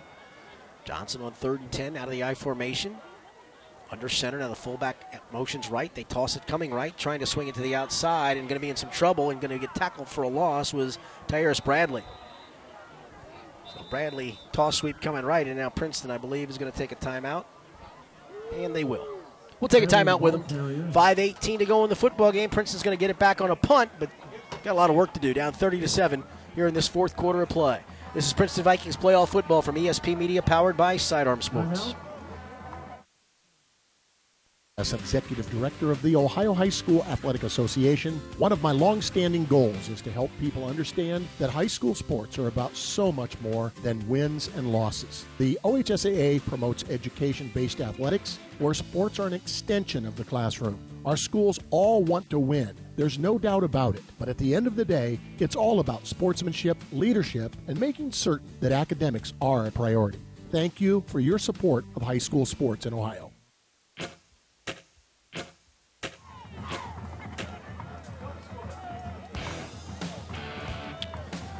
All right, fourth down for Colerain with 5:18 to go. They're going to punt it away, but the Cardinals comfortably ahead, 30 to seven, and the Princeton offense has done absolutely nothing in this second half. Bowers, the up man, stands at the 50. Foster, the deep man, stands at the 40.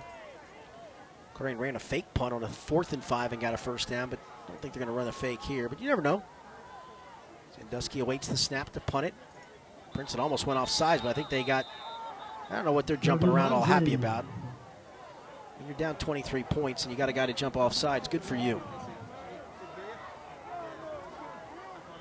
So it's going to be a false start, I believe, the call against Colerain, so they'll punt it from five yards further back.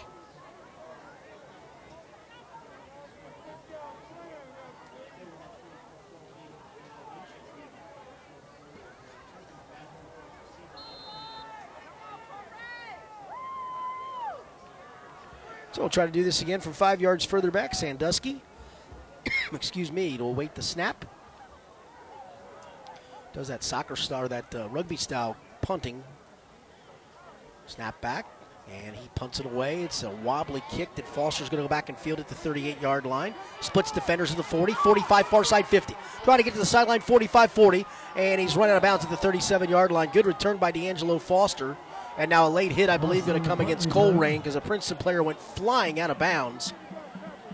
And if so, Princeton will start down at the 22 after this mark-off, which I believe comes against Colerain. I can't believe it would not. Look like a Princeton player went got knocked sideways from behind well after the play was over. Good return by D'Angelo Foster, though.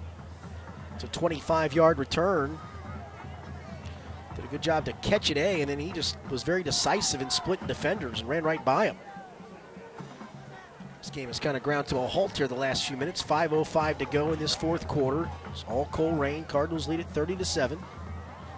I believe this mark-off goes against Colerain. If so, it'll be down at the 22-yard line. No signal yet from the referee. I don't know why this takes so long to sort out. I just, for the life of me, I don't. You know what the penalty is. Just make the call. Oh, no, this is going to go against Princeton. Oh, my goodness gracious. Personal foul against Princeton. So the Vikings with another dead ball penalty. That just adds on to the penalty buffoonery of this season.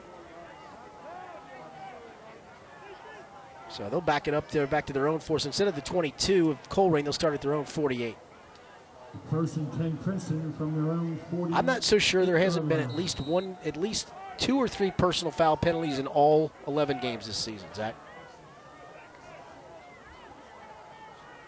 Unreal. Ridiculous. So from the 48 yard line, it is, they're going to get a backup quarterback in the game taking a shotgun snap. That is Makai Lynn. So Princeton coach Mike Daniels is waving the white flag a little bit, unless Durham got shaken up. Elder now pulls ahead 42 17, and actually that's a final now. So Elder's advanced 42 17. Four seed beating the five Lakota West. Now 41 20. St. X trailed that 20 to 13. They've ripped off 28 straight points, and it's still 37 13 Fairfield.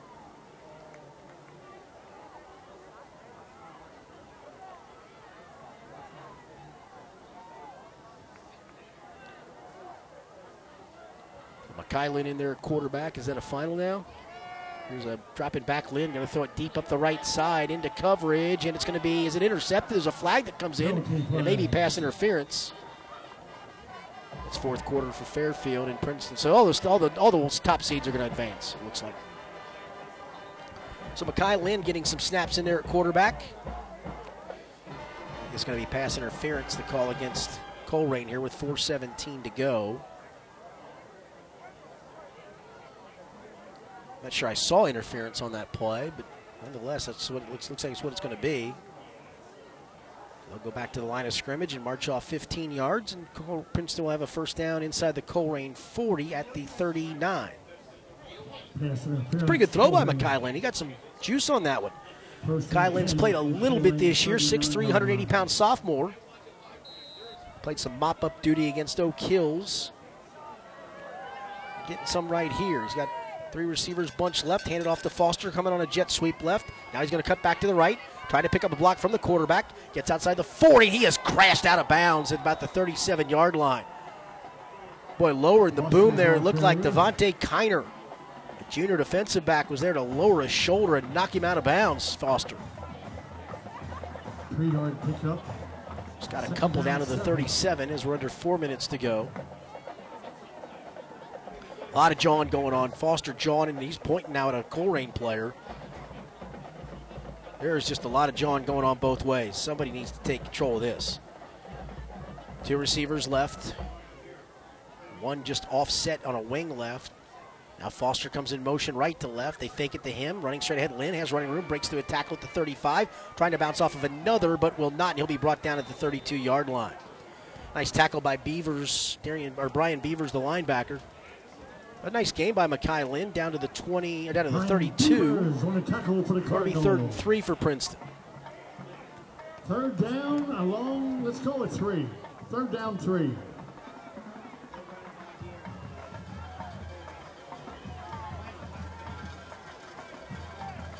So third and three, Lynn's in the shotgun. Two receivers bunched both ways, slots each way, but they're not very wide, very tight. Ari Turner in there at the running back spot.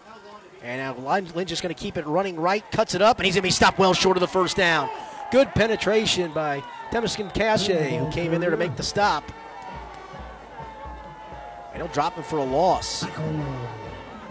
Donovan Owen. Loss of a couple back to the 34, so fourth and five with 2.25 to go. This potentially could be the last offensive snap for Princeton in the 2019 season. Burkhalter, Matthews go left, Harris, Foster go right, off the hash mark to the right. Makai Lynn in the shotgun, and now a whistle, and they're going to have to reset the play clock, it looks like. And now they restart it.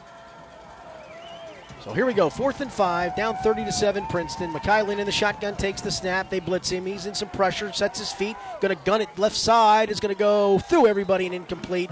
And Princeton will turn it over on downs with a minute 57 to go in the football game. And Colerain can take knees, and that'll be the season.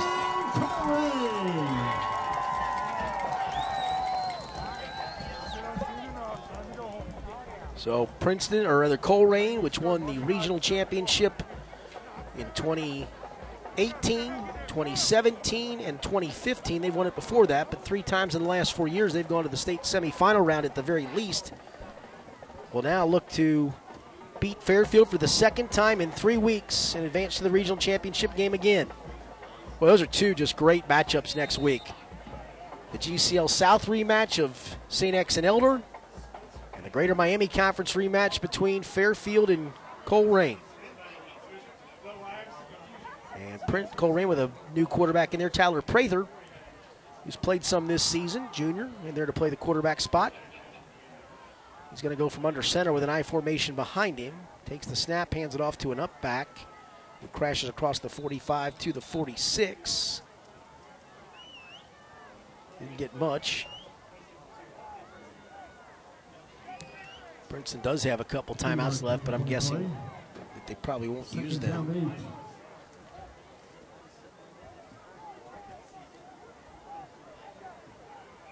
One first down would just about do this.